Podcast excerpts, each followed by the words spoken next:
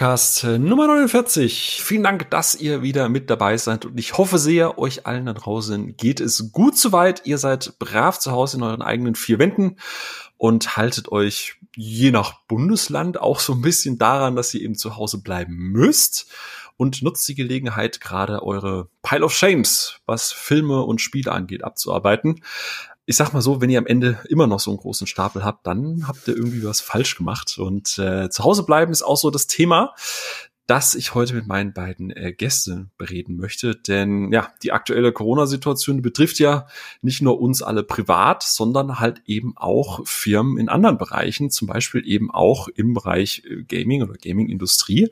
Und deswegen habe ich heute mir äh, zwei Gäste eingeladen, wo ich mich sehr freue, dass die Zeit haben. Zum einen den äh, Conny als Wiederholungstäter. Schön, dass du wieder mit dabei bist. Hi. Hello, hello. Und zum anderen äh, ein Erstlingstäter, erst, sagt man Erstlingstäter? Ersttäter, ein Ersttäter, genau. Nämlich äh, den King of Podcasts, äh, der André. Moin. moin, moin, King of Podcasts. Da hast du mich nicht vorgewarnt, dass ich hier so einen Titel kriege. Wieso, ja, ich, ich, ich King of Podcasts, was soll das? Es ist einfach so, ich glaube, irgendwann wurde mal gefragt, André, wie viel Podcasts willst du machen? Er hat einfach gesagt, ja. So. Und deswegen macht er halt einfach 12 Deswegen mache ich, deswegen mache ich alle, genau. Deswegen machst du halt einfach alle. Also das wenn ihr auch denkt, so Böhmermann oder Fest und Flauschig oder so, das macht eigentlich alles André. er kann nur die Stimme verstellen.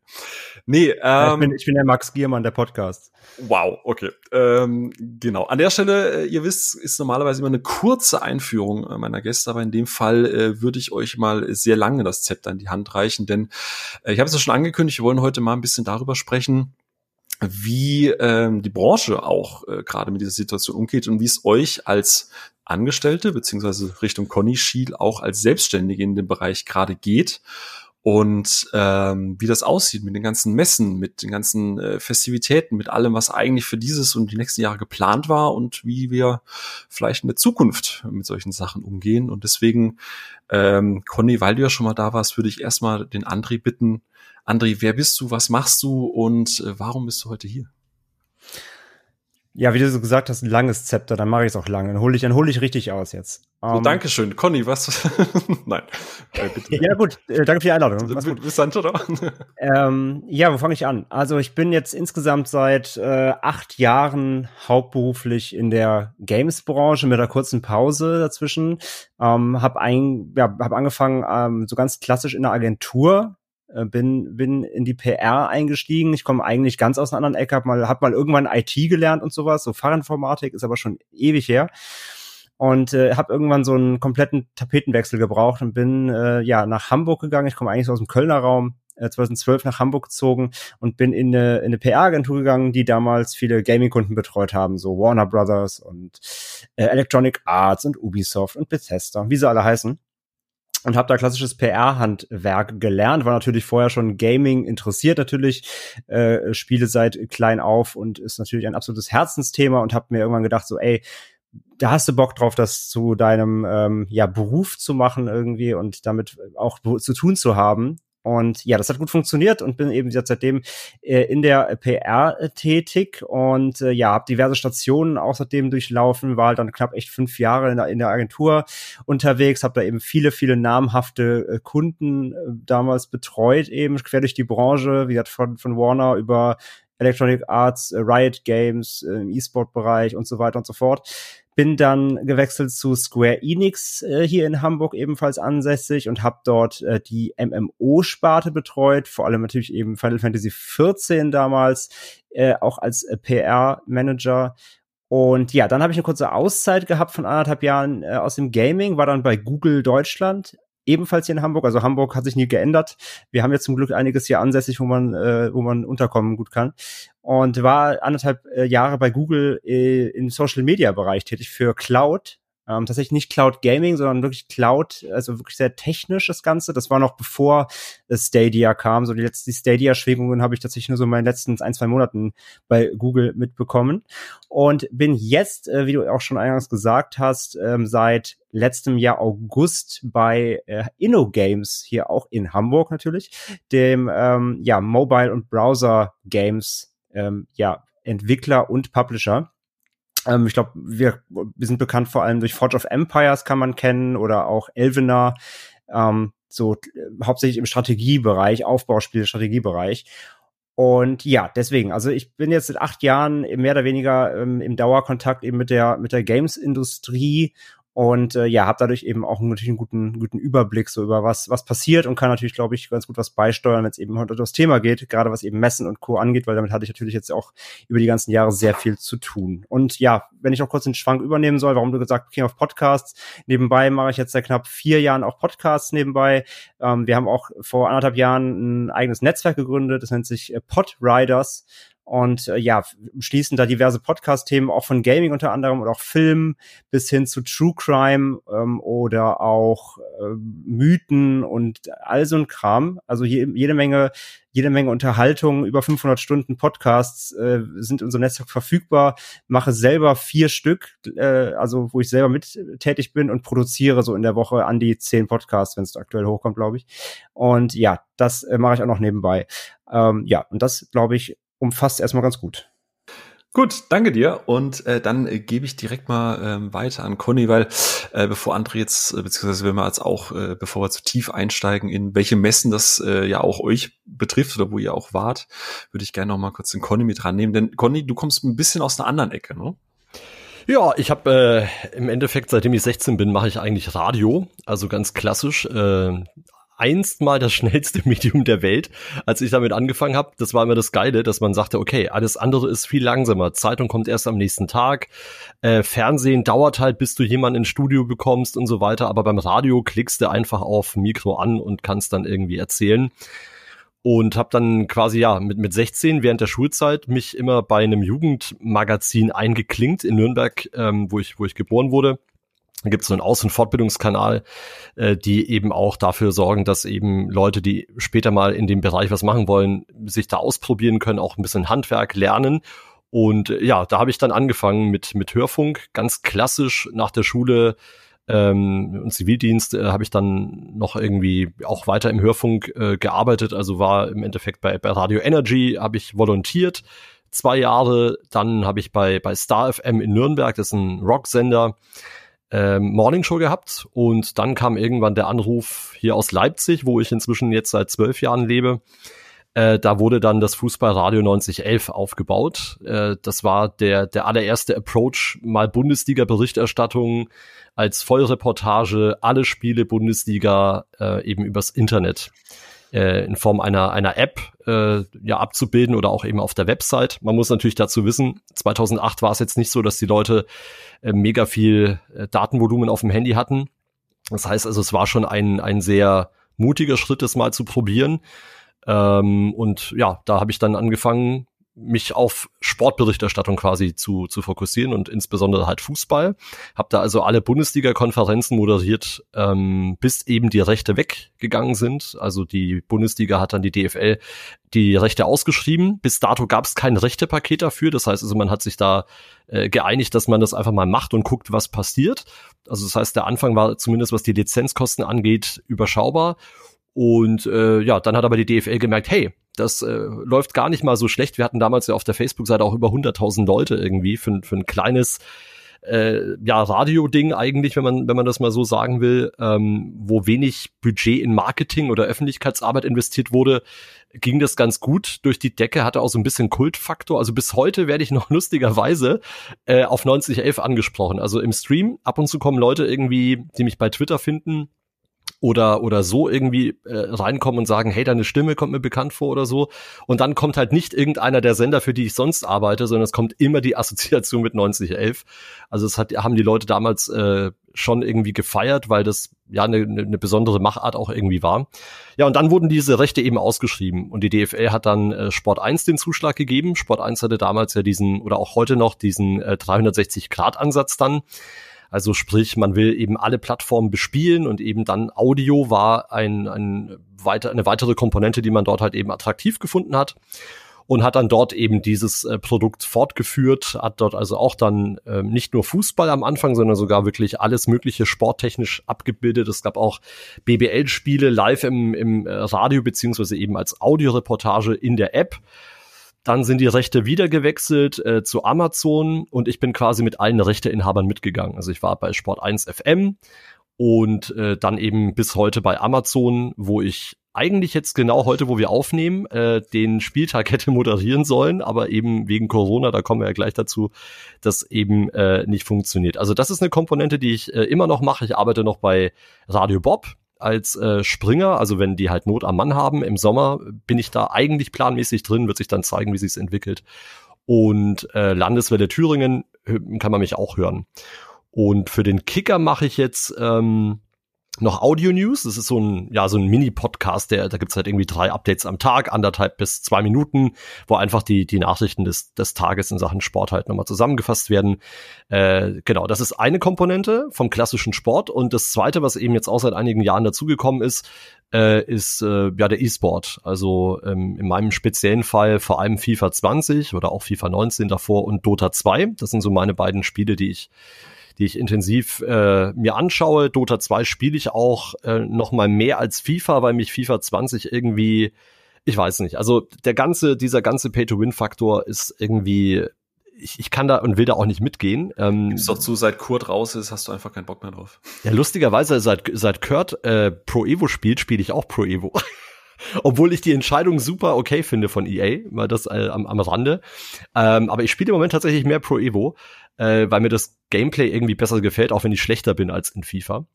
Ähm, genau, also das mache ich auch, also E-Sport äh, für Sport 1 in erster Linie. Da habe ich die letzten beiden Jahre die FIFA-Weltmeisterschaft live aus London gemacht. Das lief dann also eben bei Sport 1 im Free TV und auch auf der FIFA-Webseite, weil die hatten halt irgendwie sechs Kommentatorensprachen, das war so geil. Wir hatten dann irgendwie äh, die Araber neben uns, äh, die dann irgendwie auch noch im, im Finale verloren hatten gegen, gegen unseren Mooba. Das war super cool, weil man dann so Handshake gemacht hat. Damals durfte man auch Handshake machen. Äh, damals hatte man noch keine Angst, dass man irgendwelche Viren weitergibt. Ähm, genau äh, das sind so die Sachen, die ich mache und dann halt, was im, im Laufe der Zeit dazu kam, äh, viele Events, die, die eben äh, von mir begleitet werden. Ich mache den Spobis zum Beispiel jetzt seit, ich glaube, drei oder vier Jahren, also zweimal im Jahr immer. Also das ist ein Sport-Business-Kongress, wo eben äh, aus allen Sparten äh, die verantwortlichen Leute aus dem Marketing, von den Verbänden zusammenkommen. Es ist ein Mega-Event mit vielen tausend Menschen, immer zwei Tage, jeweils in Düsseldorf und in Köln.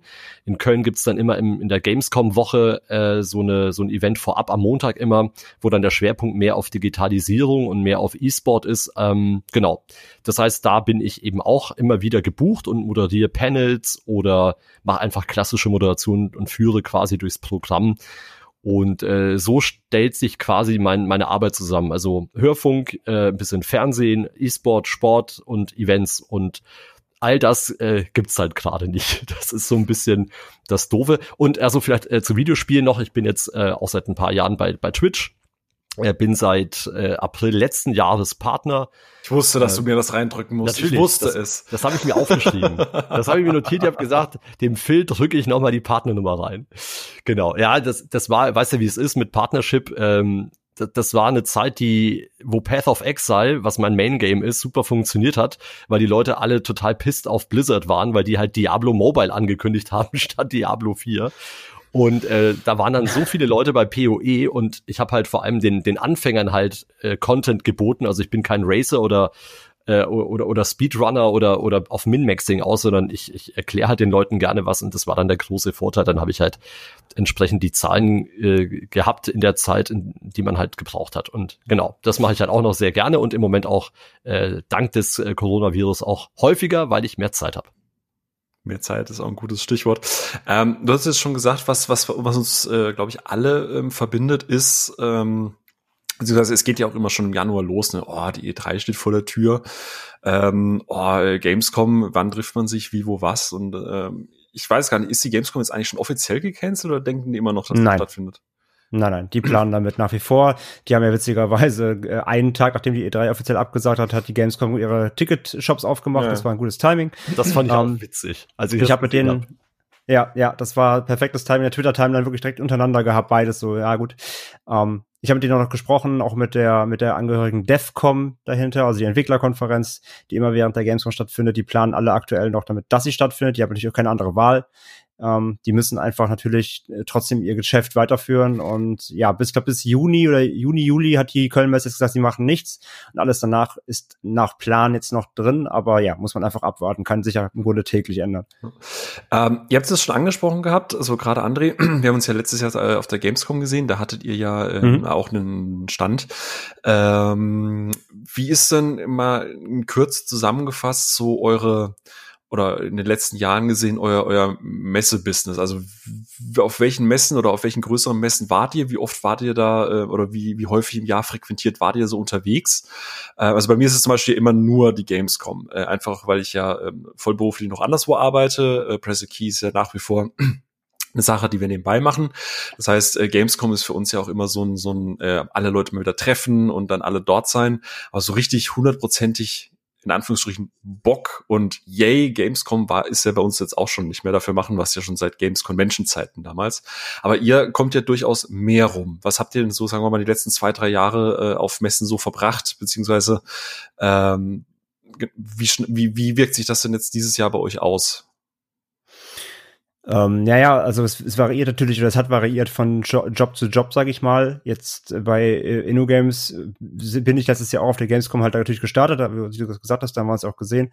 Und mit InnoGames hatten wir keinen eigenen Stand im Consumer-Bereich, da waren wir nur selber im äh, Business Center vertreten, zusammen mit Game City Hamburg, am, am Gemeinschaftsstand der, der Stadt.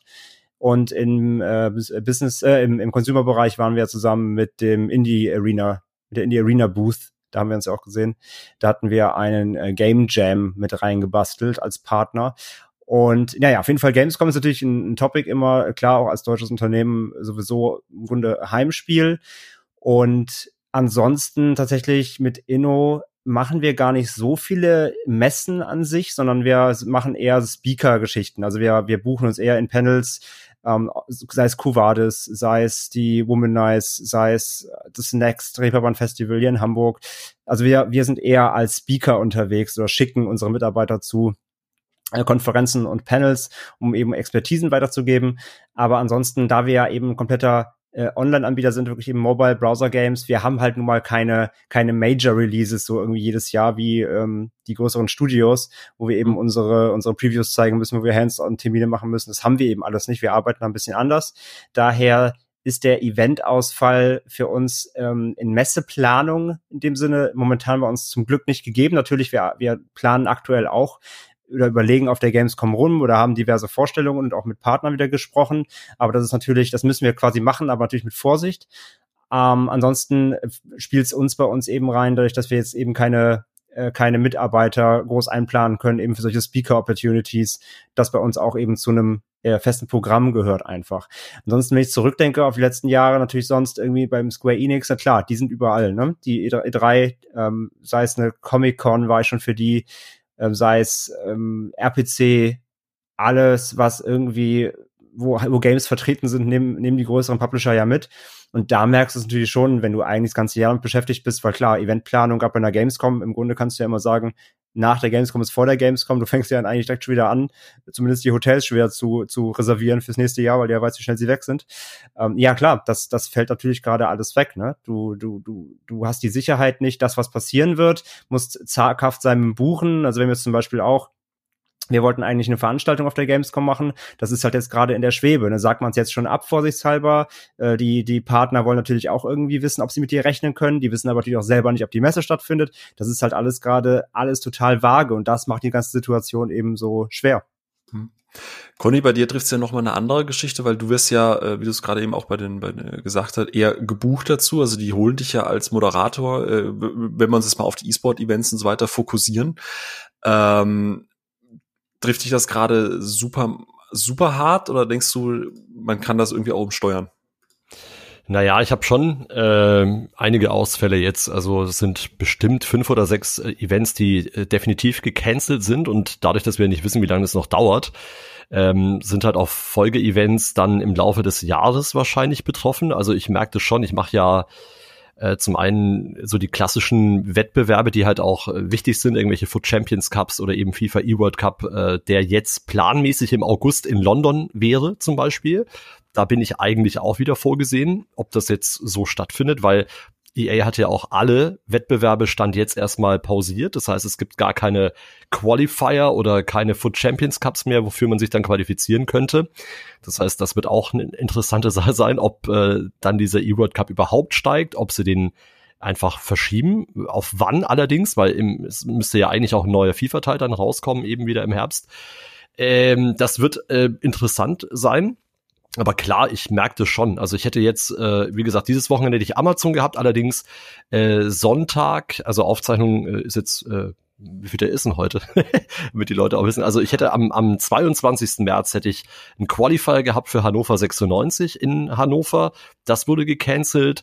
Ähm, ich habe viele Turniere von Banken, die ich mache auch. Also es gibt halt super viele Sparkassen und Volksbanken, Raiffeisenbanken und so, die alle jetzt im Moment FIFA-Turniere machen, um auch neue junge Leute irgendwie äh, mit der Bank in Verbindung zu bringen. Das ist ein großes Thema im Bankenwesen, dass die Leute halt alle immer äh, zu irgendwelchen Sofort- oder, oder Online-Direktbanken äh, gehen. Und äh, das fällt halt alles weg. So, das ist einfach weg und das macht jetzt keinen kleinen Anteil aus, weil man hat ja als Moderator nicht die Gelegenheit, jeden Tag zu arbeiten. Also man hat ja, also klar, der Sport, der Sportjournalist an sich per se hat eigentlich genug zu arbeiten, aber dadurch, dass ja die ganzen Sportevents im Normalfall immer auf dem Wochenende fallen, äh, kriegst du halt nicht mehr als irgendwie an jedem Tag einen Job irgendwie rein. Und äh, der Rest der Woche ist dann quasi, naja, vorbereiten. Wenn du Glück hast, hast du mal irgendein Event oder bei mir war es jetzt die Virtual Bundesliga, die ich für Mainz 05 gemacht habe. Die waren unter der Woche die Spieltage. Äh, die ist allerdings jetzt auch vorbei erstmal. Auch das Grand Final hätte in Köln stattfinden sollen. Das äh, wurde auch gecancelt. Also erst haben sie gesagt ohne Publikum, dann haben sie es komplett gecancelt, weil EA die Vorgabe gemacht hat. Also ich merke das schon. Das ist schon ein, ein Verlust. Also mein gesamter Kalender ist im Moment für die nächsten drei Wochen Minimum äh, leer. Eigentlich beginnt dann die Bundesliga wieder am 4. April, aber ich bin mir sicher, das wird nicht passieren. Also mhm. ich kann mir auch nicht vorstellen, ich meine, wenn es ohne Publikum äh, stattfindet, habe ich immer noch den Job, weil ich ja im Studio sitze. Aber äh, ich glaube nicht, dass sie das als Geisterspiele machen werden. Kann ich mir nicht vorstellen. Also insofern äh, merke ich das schon extrem auch finanziell. Ja. Mhm. Also man, man, man, man lernt, merkt es halt mal erstmal, beziehungsweise ich merke an der Stelle jetzt auch erstmal ähm, eigentlich, wie viele Messen eigentlich auch immer stattfinden. Es ist ja eigentlich, oder nicht nur Messen, sondern auch generell Events. Du hast ja gefühlt, äh, mal abgesehen von den großen, irgendwie in jeder Ecke hier und da äh, mal irgendwas. Ähm, da haben wir den Vorteil jetzt äh, bei Pressekey, also wir gehen je nachdem, also wir sind ja relativ breit aufgestellt. Ich sitze in München, der Alex sitzt auch in München, ähm, Darius zum Beispiel eher ähm, im Mannheimer Raum, ähm, Tim eigentlich mal im Karlsruher Raum, der ist jetzt allerdings auch weggezogen. Das heißt, je nachdem, wo mal so kleinere oder größere Events waren, ist man mal sporadisch mit vorbeigegangen. Ähm, aber so die Hauptmotivation, ich würde mich auch gern für den Podcast jetzt mal so eher auf die äh, E3 und auch so ein bisschen auf die Gamescom so konzentrieren. Was waren für euch immer so die Hauptinitiatoren, warum ihr auf diese Messen gegangen seid. Also äh, André hat es ja schon gesagt, die hatte diesen Game Jam. Ähm, was bist du dann einfach mitgegangen und hast gesagt, okay, richtig Bock jetzt auf diesen Game Jam oder ist es für dich auch immer so ein bisschen privat gemischt? Endlich mal wieder Leute sehen, äh, abseits vom Business auch mal irgendwie vielleicht was unternehmen, weil man sich ja sonst irgendwie nicht trifft oder was für einen Stellenwert haben für euch diese Events? Ähm, wie, wie sortiert ihr das ein? Ist das wirklich immer nur Full Business? Also gerade auch mal zum Conny geschielt, ist das wirklich nur okay Auftrag? Oder ist das schon irgendwie mehr, also was euch auch privat im, im privaten Umfeld eben trifft? Ja, also äh, das ist immer ein Mix. Also äh, im Endeffekt, also selbst wenn ich so ein Event irgendwie moderiere und oder kommentiere, es gibt ja immer wieder Leute, die dann auf dich aufmerksam werden. Das ist immer auch ein bisschen Netzwerken. Äh, das gehört natürlich auch dazu, aber man geht natürlich da auch hin, um andere Leute zu sehen, um, um, um Streamer auch zu treffen. Äh, wenn man Twitch-Partner ist, Phil, äh, dann, dann kann man auch. Danke fürs Zuhören an der Stelle. Schön, dass du wieder. Die Twitch-Partner-Lounge und äh, kann sich natürlich da auch nochmal austauschen mit Leuten und, und Content-Creatern. Also klar, jeder, der sagt, man macht das jetzt nur beruflich, also zumindest aus meiner freiberuflichen Perspektive, äh, wo ich ja nicht, wo ich ja mich vertrete und nicht ein Unternehmen, äh, man, ich gehe auf die Gamescom natürlich auch, um, um gutes äh, Verhältnis zu den Publishern irgendwie natürlich aufrecht zu erhalten, vielleicht mal ein Spiel vorab zu testen, äh, aber auch eben um, um einfach ein bisschen, ja, Leute zu sehen aus der, aus der Branche man, man kommt ja nicht so häufig zusammen tatsächlich im Jahr, dass es irgendwie funktioniert. Insofern äh, ist das immer auch ein Mix. Also in welchem Verhältnis?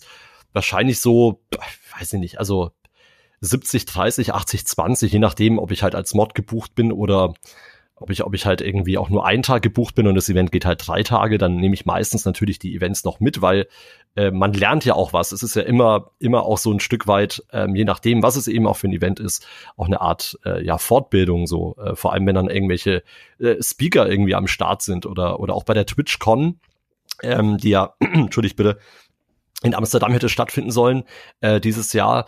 Äh, letztes Jahr in Berlin war, äh, da sind ja auch immer auch so Panels und, und solche Geschichten und da, da bildest du dich ja auch ein Stück weit fort äh, und das auch auf privater Ebene irgendwo. Also ja, nur nur Beruf ist es nicht, aber es ist schon überwiegend eine berufliche Komponente. Ja, und ich sag mal, bei mir ist es halt so natürlich, wie, wie, wie Conny gerade sagt, ich repräsentiere in erster Linie, wenn ich zu Gamescom fahre, natürlich, wenn ich angestellt bin, das Unternehmen. Also wir fahren natürlich als InnoGames zu Gamescom. Ich bin dann auch als äh, Mitarbeiter und äh, Pressesprecher von InnoGames natürlich anwesend. Aber natürlich, ich meine, wir, wir halten uns in der Branche auf. Das ist sowieso ein Alleinstellungsmerkmal, wo die Grenzen zwischen Arbeit und Privatvergnügen oder zumindest auch was die, was die Kontakte angeht, zwischen Business-Kontakt, Netzwerken und auch so ein bisschen ähm, natürlich pri private Kontakte pflegen, wenn man sie lange nicht sieht, vermischt sich ja bei uns sehr stark. Das haben andere Branchen ja nicht so so ausgeprägt wie die, wie die Games-Branche, hat die ein ziemlich Alleinstellungsmerkmal. Und natürlich ist es eben so, dass man sich natürlich freut, wenn man dann auf der, auf der Branchenparty oder abends auf irgendeiner Indust Industry-Party ähm, nochmal jemanden trifft, den man jetzt vielleicht schon wieder ein Jahr nicht gesehen hat oder sogar noch länger. Ähm, das ist natürlich immer dabei. Auf der anderen Seite, du hast es ja vorhin gesagt, äh, Phil, wir bewegen uns jetzt schon sehr lange auf diesen Messen ähm, in den frühen 2000ern eben auch schon in Leipzig auf der Games Convention, als sie noch klein und muckelig in, in Leipzig war. Und ja, auch da zwar schon als irgendwie als freier Redakteur und immer, immer nie so richtig ganz privat, sondern auch in frühen Jahren schon immer irgendwie äh, irgendwas da gemacht, was halbwegs, halbwegs mit Arbeit zu tun hatte. Aber ja, durch die ganze Erfahrung über die ganzen Jahre hat sich auch natürlich so ein bisschen so ein, so ein rudimentäres äh, Bild eingestellt. Und man weiß natürlich was erwartet, man, man kennt die Messe, man weiß genau, wie alles aussehen wird. Und für, von meiner Seite aus, ja, so ein bisschen Hype ist dann jedes Mal auch äh, schon, schon nicht mehr so dabei. Also man, man kennt das ganze Spiel ja. Ähm, und vor allem hat man natürlich trotzdem im Hinterkopf, dass man hier irgendwie arbeiten muss und das auch all, natürlich anstrengend ist, so eine ganze Messewoche. Aber natürlich freut man sich natürlich auch auf, auf, äh, auf Kollegen und, und Freunde und ähm, Bekannte und Kontakte und nutzt das Ganze natürlich eben zum, zum Netzwerk. Und ich denke, das ist auch der, der größte Benefit für, für, für die Industrie an sich, ähm, natürlich gibt es viele Messen, aber eben nur, du sagst ja gerade selber, wo wir den Fokus heute hinlegen wollen. Es gibt nur wenige wirklich mit so einem großen Impact wie eine E3, wie eine Gamescom, vielleicht noch wie eine PAX oder wie eine, eben wie die, wie die, ähm, wie die SDCC oder sowas. Davon gibt es natürlich nicht viele. wenn man jetzt als, ähm, egal ob jetzt als Publisher, als Freelancer, als Influencer oder wie auch immer, nur die größeren ansteuert, dann hat man eben seine großen Peaks im Jahr, die man abfrühstückt. Und da muss man die Chance nutzen, präsent zu sein, die Kontakte zu pflegen, neue Kontakte zu knüpfen also das ist schon der größte, der größte Punkt natürlich, den man bei Events insgesamt äh, mitnehmen kann. Ähm, mal abgesehen jetzt natürlich eben von solchen Privatevents, wenn wirklich Publisher oder äh, Hersteller zu, zu Presseterminen, Medienterminen laden ins eigene Haus oder was eigenes arrangieren. Das sind ja diese kleinen Beats, wie du selber auch sagst, die man hier und da mal mitnehmen kann, gerade wenn man gut verteilt ist, auch jetzt als Redaktion. Ähm, aber die großen, wo alle auch zusammenkommen, wo man weiß, so da, da deckt sich 80 bis 90 Prozent der ganzen Branche ab, so da sind alle, da kann ich alle erreichen. Ähm, das ist, glaube ich, so mit der größte Benefit, den diese Massenmessen eigentlich haben. Nicht zu vergessen die 14-jährigen Influencer, die im Businessbereich ganz große Geschäfte abwickeln. mit ihren, mit ihren äh, Tickets vom Papa, genau. Genau, ja. so. Und in äh, diesem Jahr sogar mit Corona Challenge. Oh Gott, da habe ich gerade eben wieder. Egal. Controller kann ich auf der Gamescom ablecken, ohne mir Corona reinzufangen. Bitte nicht. Ich ab jetzt, schon auf, ab jetzt auf TikTok. Ja, ja, genau. Also wirklich, da ist man, man fragt sich ja schon, was mit manchen Leuten los ist. Ja. Ähm, jetzt ist es so, der Darius ähm, hat bei uns mal einen Artikel auf Press the Key veröffentlicht äh, mit dem Titel Sind Computer- und Videospielmessen eigentlich noch zeitgemäß, wo er eben im Prinzip das, was wir jetzt alles besprochen haben, gerade so ein bisschen zusammenfasst, weil ähm, jetzt mit dem Fokus auf die PAX oder auf die Tokyo Games Show oder E3, Gamescom, was auch immer.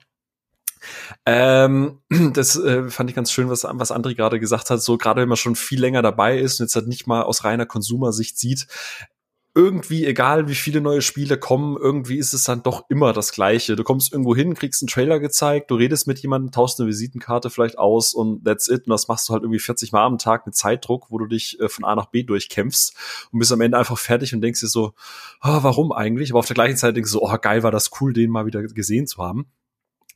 Ähm, Im Endeffekt äh, fragt er da auch einfach, ist das überhaupt, aber ist das trotz allem noch zeitgemäß? Also ist es wirklich, äh, braucht man das immer noch, dass, dass man äh, jedes Jahr neue Besucherrekorde einfährt, noch mehr Leute in diese Halle presst, äh, nur um dann irgendwie eine Trailer-Ankündigung zu machen. Wobei wir, wenn wir mal ganz ehrlich sind, eigentlich sagen müssen, Trailer könnte man auch schön von zu Hause schauen. Und ähm, das Witzige ist, der Artikel ist von 2012, also äh, schon acht Jahre her. Und ähm, in der Zeit hat sich erstaunlich wenig eigentlich getan. Es gab ein paar Publisher, die haben mittlerweile äh, ein eigenes Ding durchgezogen. Ich äh, schiele mal zur Nintendo Direct rüber. Äh, wo Nintendo ja einfach ihr eigenes Ding an sich durchzieht, was relativ äh, bequem an sich ist. Ähm, jetzt ist nach acht Jahren, nachdem dieser Artikel veröffentlicht wurde, ähm, der Worst Case eingetreten aufgrund der aktuellen Situation. Die E3 ist abgesagt worden. Ist das jetzt hat, äh, aus eurer Sicht zu der Punkt, wo man sagt, okay, die Branche wird sich jetzt end, also in Klammer endlich oder vielleicht notgedrungen verändern? Oder denkt ihr, das ist jetzt eine Ausnahme und nächstes Jahr oder übernächstes Jahr, wenn alles wieder gewohnter Wege geht, ähm, wird sich dann doch irgendwie nichts verändern? Also wenn man jetzt einfach mal bei der E3 erstmal bleibt, man muss jetzt sagen, die E3 wird vor allem durch eins leiden. Und zwar, dass sie sich jetzt gerade dabei war, sie wollten sich ja gerne den Consumern mehr öffnen. Also sie hatten ja ein bisschen den Drive, dadurch, dass du, wie du gerade gesagt hast, nicht nur Nintendo macht ihr eigenes Ding, sondern denk an EA mit der EA Play, die das jetzt alles schon nebendran einfach machen. Die sind nicht mehr auf der E3, die nehmen einfach nur den, den Boom mit und nutzen quasi, dass eh alle in, in LA sind und schieben ihre eigene Nebenmesse einfach äh, so ein bisschen nebenher. Ähm, das ist, alle haben sich ein bisschen von der E3 abgewandt. Also das, das war ja im Wandel schon jetzt seit Jahren. Und deswegen haben sie ja jetzt eigentlich den Ansatz verfolgt, sie wollten ja so ein bisschen Richtung Gamescom gehen. Sie wollten mehr auf Consumer setzen, sie wollten, weil bisher war es ja eher eine reine Trade-Show, all die, all die vielen Jahre, seitdem es die gibt. Und sie wollten sich ein bisschen öffnen. Und jetzt gerade, als sie dabei waren, das zu machen, kommt jetzt eben natürlich so ein GAU. Das ist für die wirklich, glaube ich, wirklich ein harter Tritt äh, ins Gesicht so. Und wenn man aber mal von der E3 jetzt einfach mal ausgeht, was, was hat denn die E3 eigentlich immer ausgemacht? Im Endeffekt waren es doch eigentlich jetzt gerade die letzten Jahre, gerade seitdem auch eben äh, äh, Internet, Webvideo so, so stark geworden ist über das letzte Jahrzehnt, äh, es war doch eigentlich mehr der Hype der Hype, der die Leute zusammen vor, vor Twitch, vor die Livestreams, vor YouTube ge, gebannt hat und bei den äh, Pressekonferenzen zugeschaut hat. Klar, du hast Leute vor Ort gehabt, du hast die Medienvertreter vor Ort, die Influencer, die, ähm, die gebuchten 100 Leute vor der Bühne, die gekreischt haben bei jedem dritten Wort. So, das ist natürlich die inszenierte Show.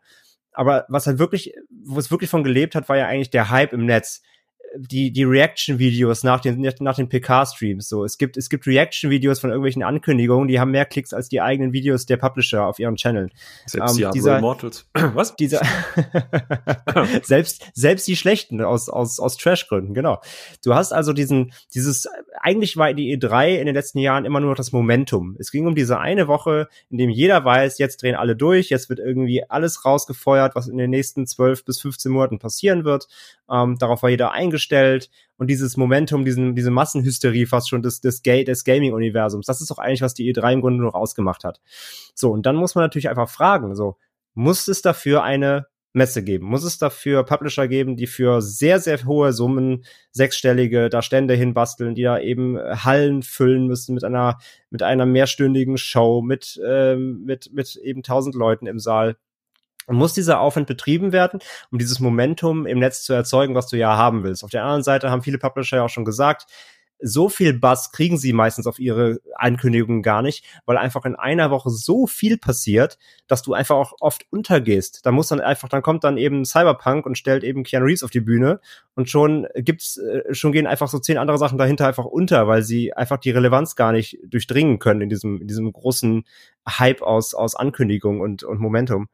Und das ist deswegen so die Frage, so genau das reicht dafür eben nicht ein Webstream, um um das Gleiche zu schaffen.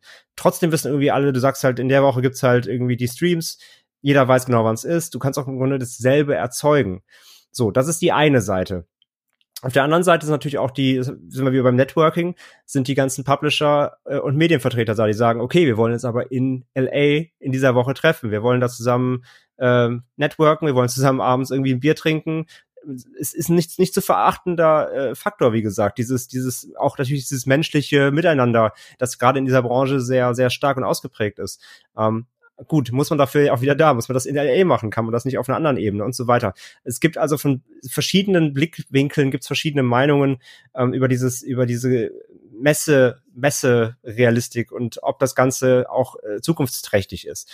Und meine Meinung ist eben, ähm, meine Meinung ist einfach, dass die Publisher sind sowieso immer dabei. Gerade das merkt man einfach, obwohl sie so viel, ich meine, unsere Industrie ist so groß und die verdienen so viel, so viel Geld.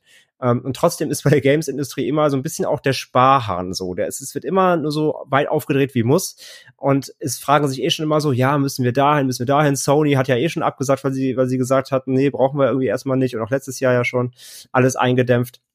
Man merkt schon, dass der, dass die Tendenz dahin ging, ähm, einzusparen und zu sagen, ah, vielleicht machen wir lieber was Kleineres, vielleicht machen wir es einfach online, vielleicht machen wir es im kleinen Rahmen.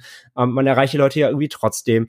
Also es ging sowieso schon dahin. Und jetzt zur Situation, die wir jetzt haben, meiner Meinung nach kann, kann diese Situation dazu führen, dass Messen wie die E3 eventuell in der Form, wie wir sie jetzt kannten, nicht mehr stattfinden werden, weil viele jetzt ähm, ja merken werden, vielleicht dadurch, dass sie in diesen Nintendo Direct Weg gehen, dass es vielleicht auch ohne geht. Und wenn sie merken, okay, wir können denselben Hype erzeugen, den wir sonst auch immer hatten, wir haben genau das Gleiche, wir kriegen die gleichen Reaktionen, dann kann es passieren, dass wir wirklich einen krassen Wandel erleben und es mehr eben dahin geht, dass wir sagen, ähm, ja, die großen, die großen Riesenevents, die viel Geld verschlingen, die sind vielleicht irgendwie gar nicht nötig. Hm. Finde das, finde das alles spannend, was du gesagt hast gerade also wie, wie, du gesagt hast, E3 ist ja in den letzten Jahren, hat ja, also hat zumindest aus meiner Wahrnehmung, und ich, ich sehe mich hier jetzt als reiner Consumer, weil ich ja auch tatsächlich noch nie vor Ort war, ähm, schon eher nicht mehr so den Hype wie vor, keine Ahnung, fünf, sechs, sieben Jahren. Ähm, trotzdem ist ja die E3 meiner Meinung nach, zumindest aus meiner Wahrnehmung, auch wenn man so in den, in den Social Timelines guckt, immer so die, das Event gewesen, so die Messe gewesen. Denkst du, dadurch, dass jetzt die E3 ausgefallen hat, hat das nochmal einen ganz besonderen Stellenwert für den ganzen Bereich? Oder hätte das auch, keine Ahnung, die Tokyo Game Show sein können, beziehungsweise wird sie auch sein, aber de denkst du, den gleichen Bass, beziehungsweise den gleichen Impact hätte es auch gehabt, wenn es jetzt direkt die Gamescom abgesagt hätte oder so? Nicht von der, also der Industriestellenwert der E3 ist einfach sehr hoch, weil da einfach immer nun mal, das war einfach jetzt die ganzen langen Jahre so, das war immer das Event, sage ich ja, für diese, für diese, für diese Hist Massenhysterie, eben für diese Ankündigungswelle. Jeder hat immer, die Publisher haben sie wussten, sie müssen das, was sie, was sie wirklich jetzt zeigen wollen, was, was die Leute sich merken sollen, äh, sei es auch die, die, die, die, Next-Gen-Konsolen und so weiter, wurden ja immer da revealed ähm, in, den, in den meisten Fällen das war einfach so bekannt und jeder wusste genau, okay, wir müssen für diese Woche müssen wir alles vorbereitet haben, was wir zeigen wollen, was Leute sich merken müssen. Deswegen, das war immer fast schon so ein, wie so ein Messgerät. Du wusstest immer genau so, ja, okay, die E3 ist irgendwie im Juni, das heißt, wir müssen irgendwie drei Monate vorher, müssen wir spätestens irgendwie unsere Demos fertig haben und so weiter. Das war immer so eine, so eine Messlatte. Und dann, aber das muss man ja auch eben sagen, in den letzten Jahren hat es immer schon dazu so geführt, dass äh, mittlerweile auch Sachen mal zurückgehalten wurden. Und die Gamescom ist tatsächlich, gerade für was das angeht, auch immer wieder in den Fokus gerückt. Dass äh, viele sich gewundert haben, okay, auf der 3 hat Publisher XY nichts gezeigt und plötzlich haben sie was zur Gamescom rausgehauen. Also tatsächlich so ein bisschen Verschiftung hast du schon gemerkt, gerade weil die Gamescom eben als Publikumsmesse so stark ist und einfach so riesig ist, wie du eben selber gesagt hast, jedes Jahr neue, neue, neue Rekordzahlen aber trotzdem diese die drei so viel ja Gemecker oder wie du gerade auch sagst, äh, bei deinem Kollegen vor, vor acht Jahren schon Artikel geschrieben, auch wenn es immer wieder die Frage gab, ist es noch relevant? Ja, nein. Ähm, das, das seitens, seitens Publishern oder auch seit, aber natürlich auch seitens Consumer wurde dieser Hype ja trotzdem immer wieder mitgespielt. Es, es hat ja trotzdem wieder hier mitgemacht und deswegen hat es funktioniert. Von daher glaube ich, dass die jetzt wirklich absagt und äh, dass da jetzt darum diskutiert wird, dass das so der, das könnte der Fall dieser, dieser ähm, Bedeutsamkeit von großen Messen bedeuten. Das liegt schon, glaube ich, mit an der E3 selbst, ja. Ich wollte gerade sagen, dieser Hype, der da generiert wurde, und du hast, du hast es vorhin schon, schon sehr, sehr gut gesagt, gerade beim Thema Gamescom. Ähm, man ist irgendwie vielleicht auch ein bisschen müde, man ist vielleicht irgendwie so wieder ein bisschen dröger, aber irgendwie so ein paar Tage davor kickt's dann doch irgendwie in. Weißt du, die ganzen Social-Blasen äh, gehen hoch, du kriegst hier Snippets, da eine Ankündigung, da noch irgendwas. Man hypt sich da vielleicht auch immer so ein bisschen verlogen selber, wenn ich das mal so als These in den Raum schmeißen darf. Siehst, ist das jetzt vielleicht diese Hype-Blase, die jetzt einfach geplatzt ist, wo man einfach merkt, ja, okay, jetzt braucht man sich nicht mehr in die Tasche lügen, jetzt können wir es auch mal nüchtern betrachten? Ja, es ist eher vor allem, glaube ich, dass einige Konzepte, die jetzt in, in, Schubladen lagen, die letzten Jahre, wo schon immer so, ja, okay, die Leute reden drüber, es wird drüber gemauschelt, E3, zukunftsträchtig, ja, nein wir brauchen irgendwie mal auf jeden Fall definitiv einen Plan B, falls das irgendwie doch mal in die, in die Binsen geht. Und ich glaube, die kommen jetzt halt auf den Tisch. Und ich glaube, da sind halt bei vielen gerade diese entweder A, eben eigene Events oder eben ganz klar dieser, dieser Digitalweg, der, wie gesagt, bei, bei einigen schon sich, sich äh, manifestiert hat und da auch zeigt, dass es funktioniert. Du hast Nintendo als Best Case gesagt. Aber auch schon andere haben gezeigt, dass es funktioniert. Selbst in Square Enix ähm, hat das auch schon gemacht. Und die Leute sind trotzdem am Stream ausgerastet, auch ohne Publikum und ohne Moderator. Und ja, das, deswegen glaube ich halt, äh, es platzt keine Blase in dem Sinne, aber ich glaube halt, dass es, dass, dass viele jetzt ihre, ihre Alternativen rausholen. Und wenn die die umsetzen und daran eben jetzt sehen, das ist eben das Spannende daran, gerade jetzt auch mit den, ähm, mit der Next Gen in den Startlöchern und jetzt ohne E3, ähm, wird man halt sehen, wo stellen die das vor? Und Sony hat jetzt gerade ihren, ihre, ihren äh, GDC Dev Talk äh, von, ähm, für die PS5 äh, gezeigt, der natürlich nicht wirklich für die Konsumer gedacht war. aber das war ein anderes Thema. Aber ähm, so, wenn man in die Richtung weitergeht und das eben, und die werden halt dann auch so wahrscheinlich den, den Final Reveal so für das, wirklich für die Masse mit, mit Bildern dann, mit Games und so weiter, der wird dann vermutlich online kommen, äh, schätzungsweise irgendwann jetzt Mitte des Jahres, um die E3, eigentliche E3-Zeit rum. Und wenn die halt alle sehen, ach, guck mal, das geht ja auch wirklich ohne und dafür müssen wir, wie gesagt, keine sechsstelligen Summen irgendwo in irgendwelche äh, Theaters pumpen und da eine abendfüllende Show auf die Beine stellen mit, mit viel Manpower und eben großen Taschen voller Geld, dann ähm, wird man halt umdenken und das kann sich halt, wie gesagt, dann auf die, natürlich auf die Zukunft allgemein auswirken, natürlich. Ähm, ganz spannend kann ich an der Stelle kurz einwerfen aus eigener Erfahrung. Wir hatten, äh, dadurch, dass die GDC, also die Game Developer Conference, ausgefallen ist, hatten wir gestern, ähm, beziehungsweise haben einige Publisher ähm, quasi die, die nachgelagert im, im privaten Umfeld. Ähm, Calypso hat uns zum Beispiel gestern auf ihren Discord eingeladen und hat dann quasi parallel auf Twitch äh, einige ausgewählte Games gestreamt. Ähm, bei mir war es jetzt zum Beispiel Space Base äh, Startopia, das ich auf der Gamescom letztes Jahr angeguckt habe. Und die wollten halt noch ein paar neue Sachen zeigen und dann hast du halt in Discord mit, äh, ich glaube in dem Fall habe ich mit Florian gequatscht, der, der Game- und Level-Designer und gleichzeitig habe ich auf Twitch äh, mir das dann halt angeguckt und konnte halt Fragen dazu stellen. Das heißt, tatsächlich konnte ich jetzt dadurch äh, an einem in Anführungsstrichen Event teilnehmen, wo ich halt vorher nicht hätte teilnehmen können, weil ich da irgendwo hätte hinfahren müssen. Mhm. Äh, fand ich tatsächlich auch sehr, sehr spannend und dass sie aus der Not hier eben die Tugend gemacht haben. Okay, wisst ihr was? Für die Presse setzen wir einen Discord-Server auf und steuern dann in einzelnen Chatkanälen quasi äh, Livestreams und Übertragungen aus, um das den Leuten dann einfach zu zeigen. Und ich muss gestehen, klar, der persönliche jetzt Kontakt mit meinen Ansprechpartnern ähm, hat da jetzt gefehlt, weil du natürlich nicht klassisch, weißt Küsschen rechts, Küsschen links und einen Kaffee und hey, wie geht's dir? Aber äh, an sich, wenn du es aus beruflicher Sicht siehst, ich wollte äh, Fragen stellen, wir haben ein Interview geführt und ich wollte das Spiel sehen und das war halt super nice, weil du hast nicht die Messegeräusche hinten dran gehabt und es war irgendwie dann doch privater, obwohl es distanzierter war. Also es war eine sehr spannende Variante. Ja, total. Und die GDC, die hat ja auch gerade diesen, äh, diesen Digital Vault aufgemacht für den Content, der eben jetzt nicht stattfinden konnte vor Ort. Wir hätten normalerweise auch, wir hätten einen Speaker da gehabt von InnoGames. Ähm, die haben jetzt halt gesagt, aufgerufen, hey, nehmt eure Talks, die ihr eigentlich bei uns gehalten hättet, nehmt die bei, uns, bei euch im Office auf, ähm, filmt die, haltet die im Grunde vor der, vor der Kamera, vor Fake-Publikum und dann laden wir die einfach hoch und dann gibt es zumindest digital das Angebot und die, ähm, ja, der vorbereitete Content war nicht für die Tonne im Endeffekt. Und so auch. Jeder kann darauf zugreifen, der, der da gewesen wäre. Es gibt trotzdem die ganzen Informationen, es gibt, es bleibt nichts liegen, es ist nicht äh, eben sonst gearbeitet bearbeitet worden und so wird es digital zur Verfügung gestellt. Das ist auch eine äh, sehr gute, ähm, sehr gute Lösung auf jeden Fall. Und vor allem auch, fällt mir auch gerade noch mal ein, und das ist ja auch eine gute Überleitung nochmal zu, zu Conny, da bin ich auch sehr gespannt, was, wie du das nämlich siehst. Ähm, wenn du auch zum Beispiel jetzt einfach Unternehmen nimmst wie die ESL, ja, die ESL wie, macht ja im Grunde wirklich gefühlt jede Woche ein Event. ja, sie, die leben ja von, von Events, sei es die ESL One mit, mit Dota, ähm, oder, oder äh, Katowice oder wo die nicht überall ihre Events haben das ist halt auch so eine so eine äh, so eine Geschichte so die die werden auch gerade komplett überlegen so wie können wir das wie können wir das kompensieren was wir jetzt das ganze Jahr geplant haben weil da hängen ja Sponsoren dran die natürlich die Teams äh, Zuschauer da hängt ja so eine riesen Bubble dran und die leben ja eben von diesen von diesen furiosen Live-Events und äh, gerade natürlich auch dann mit Thema Shoutcastern oder so. Ähm, da bin ich echt mal auch gespannt, wie die damit umgehen und weiß nicht, Conny, wie da dein Einblick auch äh, ist da so als Mitwirkender.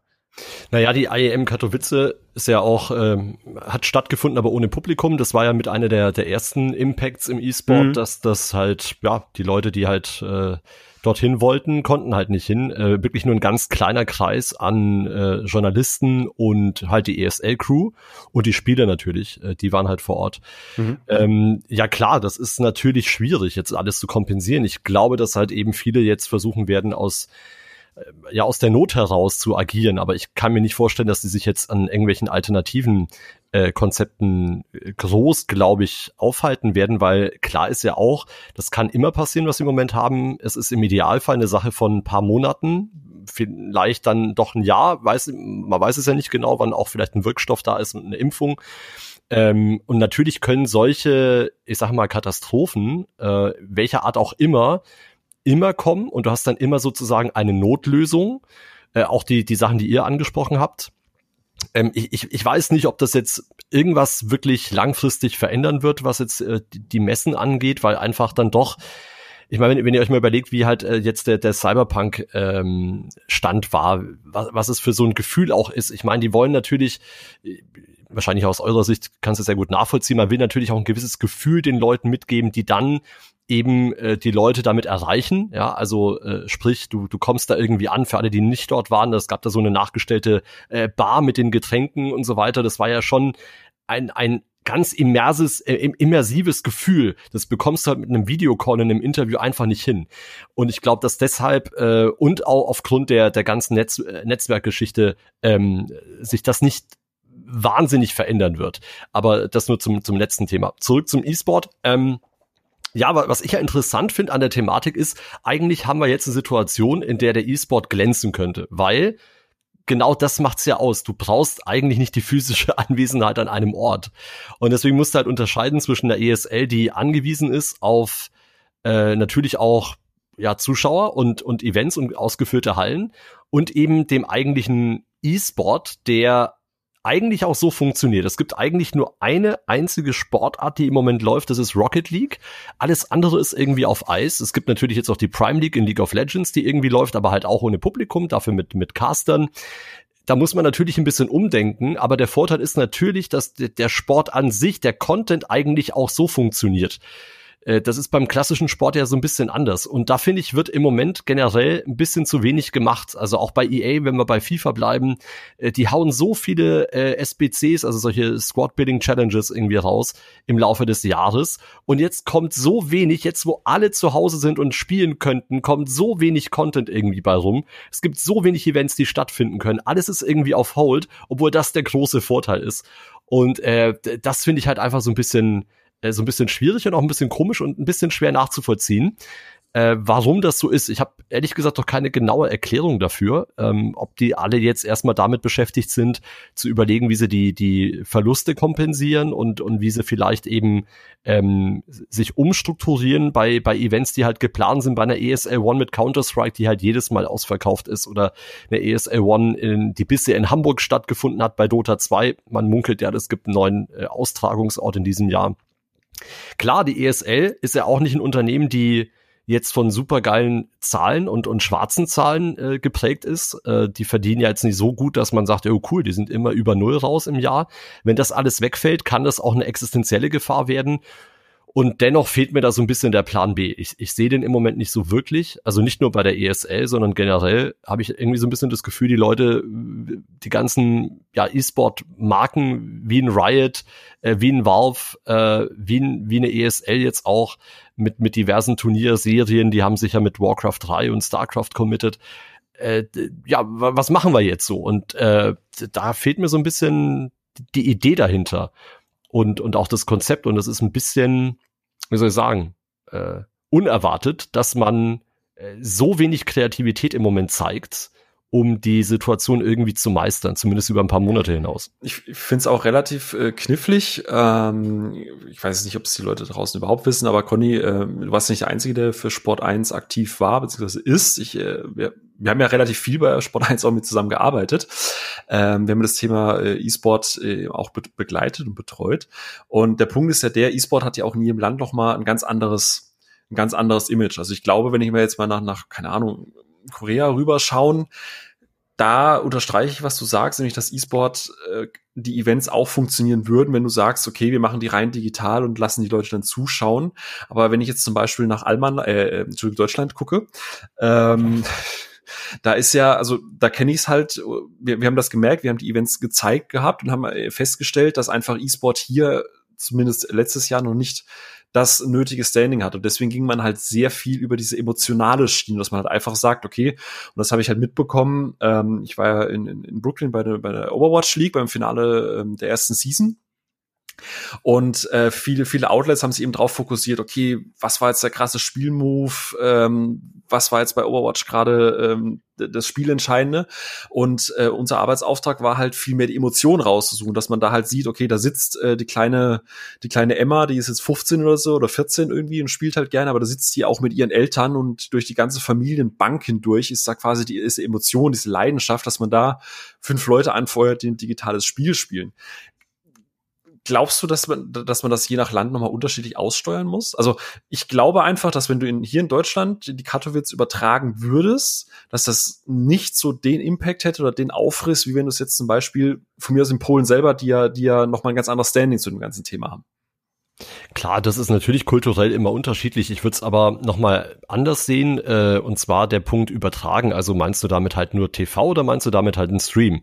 Äh, ich glaube, der, der Unterschied ist natürlich, ähm, wie viele Leute erreichst du halt im, im linearen TV damit, aber das ist eine äh, Diskussion, die unabhängig, glaube ich, von, von der aktuellen Situation auch geführt werden kann.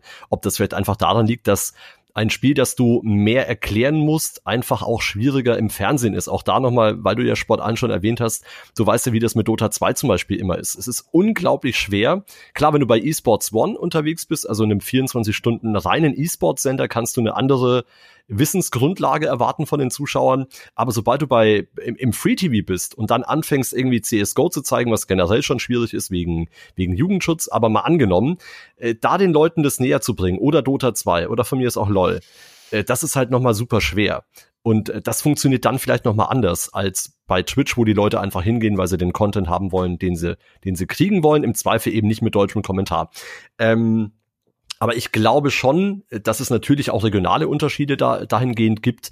Äh, dennoch bleibt am Ende ja die Sache, du kriegst ja alle Events auch so immer im Stream. Also egal, ob jetzt da Publikum ist oder nicht. Äh, die Frage ist da, dahingehend halt wichtig, ähm, für die Veranstalter, welchen Impact das halt auch auf ihre Performance hat und was können sie, wenn Publikum nicht da ist, überhaupt noch finanziell umsetzen, weil sie müssen natürlich gucken, wo sie mit ihrem Budget halt hinkommen. Ähm, ich ich glaube, das ist halt auch eine wichtige Frage. Also, dass du dir als ESL oder als Riot überlegst, okay, Riot geht wahrscheinlich sogar noch besser in ihren Berliner Studios ohne Publikum, weil da sind jetzt eh nicht so viele Plätze irgendwie am Start. Ähm, ja, wie, wie bekommt man das kompensiert? Und ich glaube, dass den Leuten am Ende, die, die den Content wollen, dass es denen egal ist, ob sie vor Ort sind oder nicht. Ja, das würde, glaube ich, schon auch in Deutschland funktionieren bei Twitch, wenn du irgendwie Summoners In hast oder 99 Damage. Die Leute werden das gucken, das ist völlig egal. Aber die Leute vor Ort, die fehlen halt natürlich. Ähm, das macht zum einen einen Unterschied für die Veranstalter, zum anderen habe ich immer auch das Gefühl, wenn du einen Stream guckst wo ein reines Studio-Coverage ist, ohne Live-Publikum, wirkt das halt auch so ein bisschen weniger mächtig. Also genau. wenn du dir überlegst, ne? Das ist der Punkt, worauf ich, genau, sehr schön. Darauf wollte ja. ich im Endeffekt hinaus, ja. weil Sport überträgt sich halt viel mehr als noch so eine Ankündigung von einem Trailer, vielleicht dann doch durch die Emotionen, ne?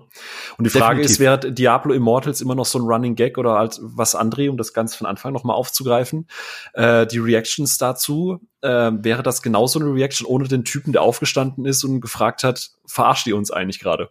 Also wäre das genauso der gleiche Impact.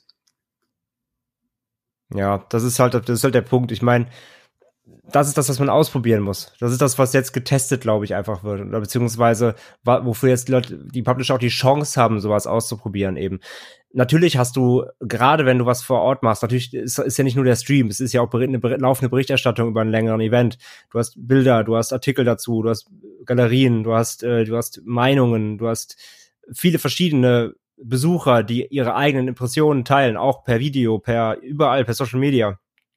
Natürlich ist das nochmal eine andere äh, Grundatmosphäre, aber wie gesagt, ich, äh, also ich finde es spannend, dass es, dass, dass Conny jetzt auch gerade sagt, äh, dass es ein bisschen verwunderlich ist, warum gerade der E-Sport da anscheinend noch keine Alternativen in der Schublade hatte, die sie jetzt rauszaubern können, gerade bei einem bei einem ähm, Medium, das eben ja 100% digital funktioniert. Eben äh, das I in E-Sport ist ja nicht umsonst davor.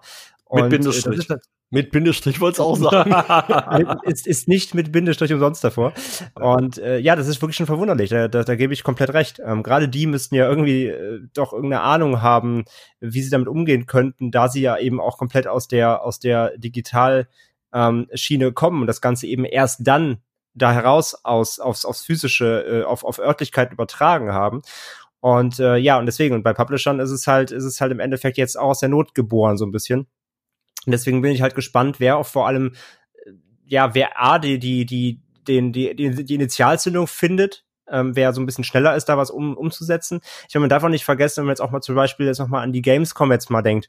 Ähm, natürlich ist es da auch man baut so einen Stand ja, der, wie gesagt, sechsstellig kostet ja auch nicht, äh, oder vielleicht sogar mehr, äh, äh, einfach aus, aus Juxendollerei hin. Natürlich berechnet man irgendwie, okay, wie viele Leute sind da vor Ort, wie viele Leute sind in, in der, im Schnitt am Tag an meinem Stand, eine typische TKP-Rechnung. So wie viele tausend Leute erreiche ich da irgendwie am Tag, die mein Spiel anfassen, die es zumindest sehen, die ähm, die Fotos davon machen, die das teilen, äh, die davon, die davon beeinflusst werden, ist sich vielleicht, wenn es eben dann in ein, zwei Monaten rauskommt, äh, sich zu kaufen. Und natürlich, das ist alles mit einberechnet. Das ist natürlich auch eine Marketingstrategie, die dahinter hängt die mit einbezogen werden muss. Aber natürlich eben, wie gesagt, auch immer, immer anhand der Ausgaben. Und am Endeffekt ist es ja dann, wenn ich Ausgaben sparen kann, aber die eben ja trotzdem diesel nachher dieselben Impact erreiche, ne, dieselben, dieselben Produkte verkaufe, wie, wie ohne. Und das rechnet sich nachher und es geht auf und man merkt so, okay, das funktioniert dann sehe ich halt, wie gesagt, eben diese Chance, die, ähm, die das ganze, die das ganze Bild eben einmal rumdrehen kann. Im E-Sport ist natürlich nochmal was anderes, weil da geht's ja primär nicht erstmal nicht um den Verkauf von einem Produkt oder deiner, deiner Werbemaßnahme, sondern wie gesagt, da hängen ja dann auch nochmal andere Geschichten dran, auch wie Werbepartner, die dann dadurch auch profitieren wollen und so weiter, Investoren. Ähm, deswegen zwei verschiedene Welten, aber wie gesagt, die eigentlich dasselbe Problem gerade haben. Deswegen spannend zu sehen, wer da jetzt auch irgendwie zum als erstes was aus dem Hut zaubert, was irgendwie aufgeht. Hm.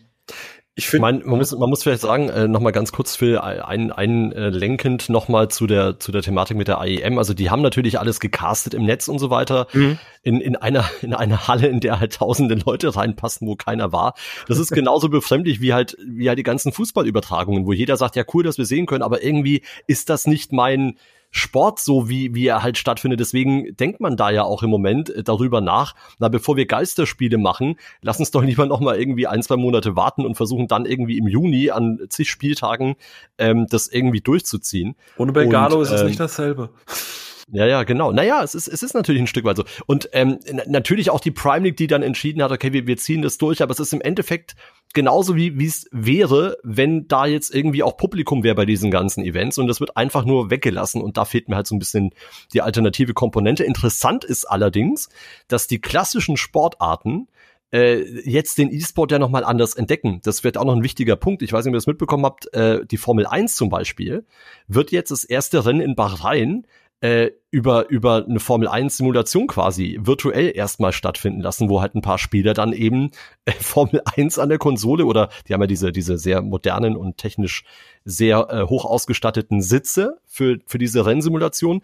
Die werden das machen. Bei der NBA gibt es auch ein paar Vereine, die halt überlegen, über NBA 2K äh, das zu spielen. Und ich kann mir auch vorstellen, dass die Deutsche Fußballliga äh, vielleicht auf die Idee kommt, ein bisschen irgendwie Traffic zu bekommen, nochmal digital, indem sie nochmal irgendeinen Spin-off von der Virtual Bundesliga oder ob das jetzt ein Cup ist, den sie irgendwie äh, aus der Not schaffen werden. Das wären halt alles so Ideen, wo der E-Sport nochmal halt eben auch einen anderen Stellenwert bekommen kann. Und das finde ich zumindest auch nochmal wenn wir bei den Alternativen sind, äh, finde ich das nochmal interessant, dass jetzt also traditionelle Sportarten jetzt sozusagen Teil, Teile der offiziellen Wettbewerbe digital auslagern, wenn man das so sagen will.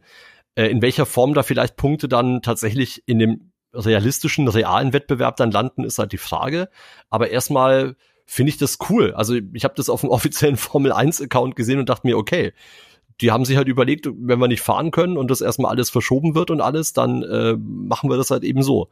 Und äh, das kann ja auch ein Ansatz sein, äh, der vielleicht dann nicht aus, aus dem ja aus dem digitalen Umfeld per se, also von der ESL oder von von einem klassischen Publisher stammt, aber eben das das ja e externe traditionelle Sportarten sich jetzt der ganzen Thematik irgendwie anders bedienen, ähm, finde ich halt zumindest auch einen ganz netten Approach. Meinst du, das kann vielleicht sogar ein bisschen noch zur erweiterten Akzeptanz beitragen? Das bleibt abzuwarten. Ich denke mal, ich meine, die deutsche Fußballliga zum Beispiel hat ja schon ihre Virtual Bundesliga, eine offizielle deutsche Meisterschaft, wo die ganzen Vereine mit dabei sind. Aber klar, alles, was ähm, eine gewisse offizielle Ader bekommt und eine offizielle Art, kann natürlich helfen. Ähm, muss man natürlich dann abwarten, ob dann der Sportfan, äh, du weißt ja, wie es ist, also auch bei der Virtual Bundesliga, wenn irgendein Verein wie, wie St. Pauli anfängt, jetzt zwei Spieler abzustellen für Virtual Bundesliga, kommen die ganzen Leute, hey, sorgt ihr erstmal dafür, dass ihr auf dem realen Platz gut performt, jetzt schmeißt ihr da Geld raus, so, äh, als wäre das halt ein Topf, ja, so, dass, dass es halt irgendwie ein Marketing-Topf ist in den meisten Fällen und nicht aus dem Sportlichen. Äh, das sehen die Leute dann halt nicht. Und das kann natürlich beides sein. In Deutschland ist es ja immer ein bisschen schwierig, wie die, wie die Leute ticken und reagieren werden. Äh, aber ich sag mal so, wenn jetzt natürlich aus der Not heraus sowas entsteht und du hast halt einen echten Formel-1-Fahrer, der jetzt einfach virtuell da mitfährt und es wird irgendwie kompensiert, das ist ja auch ein Stück weit Event, ob das dann am Ende offiziell gewertet wird, in welcher Form auch immer, steht ja auf dem anderen Blatt, aber es kann natürlich schon dazu führen, dass die Leute sagen, ach cool, das ist ja witzig, dass da halt irgendwie äh, ja, das so gefahren wird und dass es gar nicht mal so einfach ist oder sehr realistisch an dem, an dem Originalrennen dran. Es gibt ja auch Leute, die dann, vor allem bei diesem ähm, E-Sport, wenn es halt um Motorsport geht, gibt's ja, ich bild mir ein, ich weiß es gar nicht, ich bin gar nicht Motorsport-affin, aber ich glaube DTM oder so gab's einen virtuellen Wettbewerb, wo der Gewinner dann tatsächlich einen Startplatz bekommen hat äh, beim offiziellen Rennen, äh, in einem offiziellen Rennstall. Und äh, das ist natürlich dann sehr geil. Also wenn du, mhm. wenn du so, so kombinierst und, und der, der, der, der Preis ist, dass du dann bei den echten Leuten quasi, also im echten Auto sitzen darfst das sind natürlich coole, äh, ich sag mal so, so, wie nennt man das denn dann am Ende? B-Modelle, die halt quasi beide Welten zusammenführen. Mhm. Und äh, das finde ich halt dann schon ganz geil, weil es zeigt natürlich auch, dass äh, vor allem so diese ganze Motorsport-Simulation, äh, die eher so E-Sport-technisch ja eigentlich, wenn, wenn du ehrlich bist, null Relevanz hat, weil einfach keine Preisgelder und, und keine großen Zuschauerzahlen, aber dass, dass man da halt eben dieses Umdenken halt hatte und dass das halt eben auch dazu führen kann, dass, dass die gesellschaftliche Akzeptanz zumindest ein bisschen wieder, wieder steigt. Das kann ich mir schon sehr gut vorstellen. Da bin, ja. ich, bin ich sehr gespannt, weil äh, die Formel 1 hat ja mit E-Formula äh, schon was probiert, ne, was ich ja persönlich ja. tatsächlich ganz spannend fand, gerade so mit diesem Mario Kart-Gedanken äh, dahinter, so im Sinne von, dass du die, die Fahrzeuge halt drosseln oder äh, einen Boost geben kannst und so weiter. Kam mir überhaupt nicht an. Erstens mal, weil es halt beim Zuschauen total langweilig ist. Also sagen wir mal ehrlich und sorry für alle Motorsport-Fans draußen, aber im Endeffekt guckst du halt drei Stunden zu, wie irgendwer im Kreis fährt. Das ist jetzt bedingt spannend. So, behaupte ich jetzt einfach mal. Äh, okay. wenn, du dann halt ja. nicht mal den Sound dazu hast, sondern einfach. Ich freue mich auf die, ich freue mich auf die Resonanzen auf diesen Podcast. Hört ihr eh aber äh, prinzipiell äh, wurde das ja abgelehnt, weil es halt einfach einfach scheiße langweilig ist, wenn du einfach nur so ein hast. Also zu Formel 1 gehört ja auch immer so ein bisschen Sound und deswegen, also Motorsport ist, glaube ich, schon sehr Special Interest. Äh, ich weiß nicht, wie groß da die Akzeptanz ist. Also ich weiß nicht, ob ich das tatsächlich als Chance sehe, aber ich bin gespannt. Also ich äh, bin da, bin da für alles offen und, und schauen wir mal. Du, äh, ja, vor allem halt, so realistisch. Es lebt halt, halt dadurch, so, ja, es lebt halt dadurch, dass, dass es halt die echten Formel 1 Fahrer sind. Ja. Klar. Also, wenn du, wenn du jetzt, keine Ahnung, wenn Mercedes jetzt irgendein, Dirk Meistermann oder so verpflichtet und, und du siehst den halt irgendwie drei Stunden. Aber wenn du halt dann irgendwie äh, jemanden hast, den du kennst, der das dann fährt, vielleicht auch mit ein paar anderen äh, Profi-Rennfahrern zusammen, äh, dann entsteht zumindest auf eine gewisse Zeit ein gewisser Event-Charakter, der schon Leute anziehen kann. Also ich glaube schon, dass es funktioniert mit Facecam und Interview davor, danach oder oder du lässt halt irgendwelche äh, Leute, die, die das Spiel professionell spielen, gegen die echten Fahrer antreten und guckst, okay, wer kann wie mithalten, ist im Endeffekt das gleiche, wie wenn wir Virtual Bundesliga hatten bei Mainz 05 und dann spielt halt irgendeiner von Mainz 05, wir hatten den, den äh, Brosinski, Daniel Brosinski und den Niakate, äh, die beide halt mit die besten FIFA-Spieler sind im Kader von Mainz 05 und die hatten wir halt im Stream da und die haben dann gegen unsere, also jetzt sage ich schon unsere, äh, ich bin ja kein Mainz-Fan, aber ähm, gegen die 05er äh, E-Sport-Pros gespielt oder gemeinsam mit denen und dann zu sehen, wie performen die denn eigentlich, das ist schon eine Sache, die wie gesagt, zumindest über eine gewisse Zeit äh, spannend sein kann und auch funktionieren kann, auch wenn der, der echte Lärm dann fehlt. Hm. Ja, spannend. Also wie gesagt, ich fand das gestern auch, ähm, um nochmal den, den, den Connect zu machen zum Thema äh, Events und äh, GDC. Ich fand das gestern auch total spannend und irgendwie auch surreal, dass du halt so eine Präsentation einfach mal auch von, von zu Hause aus einfach hast. Ähm, was meint ihr, jetzt mal nochmal mit dem Blick auf äh, Events, wenn man einen harten Cut mal machen möchte. Äh, ich glaube, die, die Welt oder zumindest äh, äh, viele der Branche gucken jetzt gerade wirklich nach Köln. Äh, was denkt ihr, wie aufgrund dessen, was wir jetzt auch gerade besprochen haben, wie die Gamescom reagieren kann, sollte oder kann sie eigentlich gerade nur falsch agieren?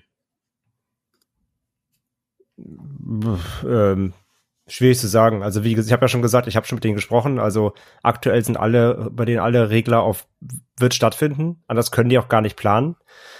Ähm, natürlich sind alle vorsichtig und äh, jeder, der gerade da auch einen Stand bucht und überhaupt da involviert ist, weiß halt um die Gefahr, dass es dass es gecancelt werden könnte. Das liegt dann, also da, dann werden auch vor allem jetzt gerade bei den Verträgen sicherlich äh, überall Klauseln reingesetzt, dass ähm, Cancellation Fees, also äh, äh, Absagegebühren dann vielleicht verringert werden und so weiter. Da hängt ja nochmal auch viel dran. Ne? Du hast natürlich dann irgendwie nur die Möglichkeit, so bis drei Monate vor der Messe, wenn überhaupt, äh, noch Sachen for free zu canceln, beziehungsweise ich glaube, eine Cancelgebühr hast du generell einfach immer, weil da so viel dranhängt und so viel Gelder fließen.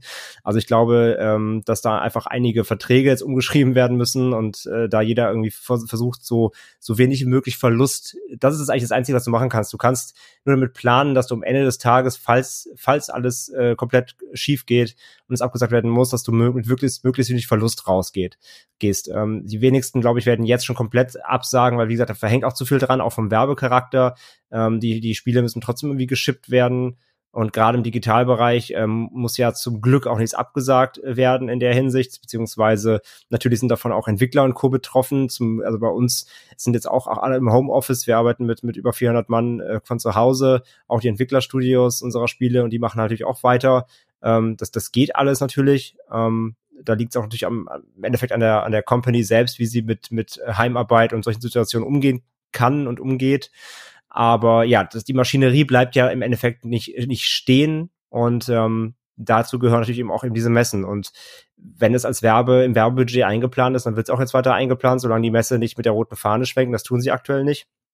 Von daher, ähm, ja, sie können einfach nur transparent sein, das müssen sie. Sie müssen transparent sein, sie müssen früh genug äh, Bescheid sagen, wenn sie auch schon vielleicht von der Stadt Köln irgendwie angegangen werden und sagen, hey Leute, müssen wir mal drüber nachdenken. Aber wie gesagt, aktuell kannst du es einfach nicht sagen, weil, weil die Situationen ändern sich ja täglich. Vorgestern saßen noch alle irgendwie draußen, haben Eis gegessen. Vielleicht kriegen wir am Wochenende schon die Ausgangssperre bundesweit. Man weiß es ja einfach nicht. Von daher, du kannst, ähm, du kannst aktuell einfach nur möglichst, du kannst nur Schadensbegrenzung auf Schadensbegrenzung planen. So, das ist eigentlich das Einzige, was du machen kannst.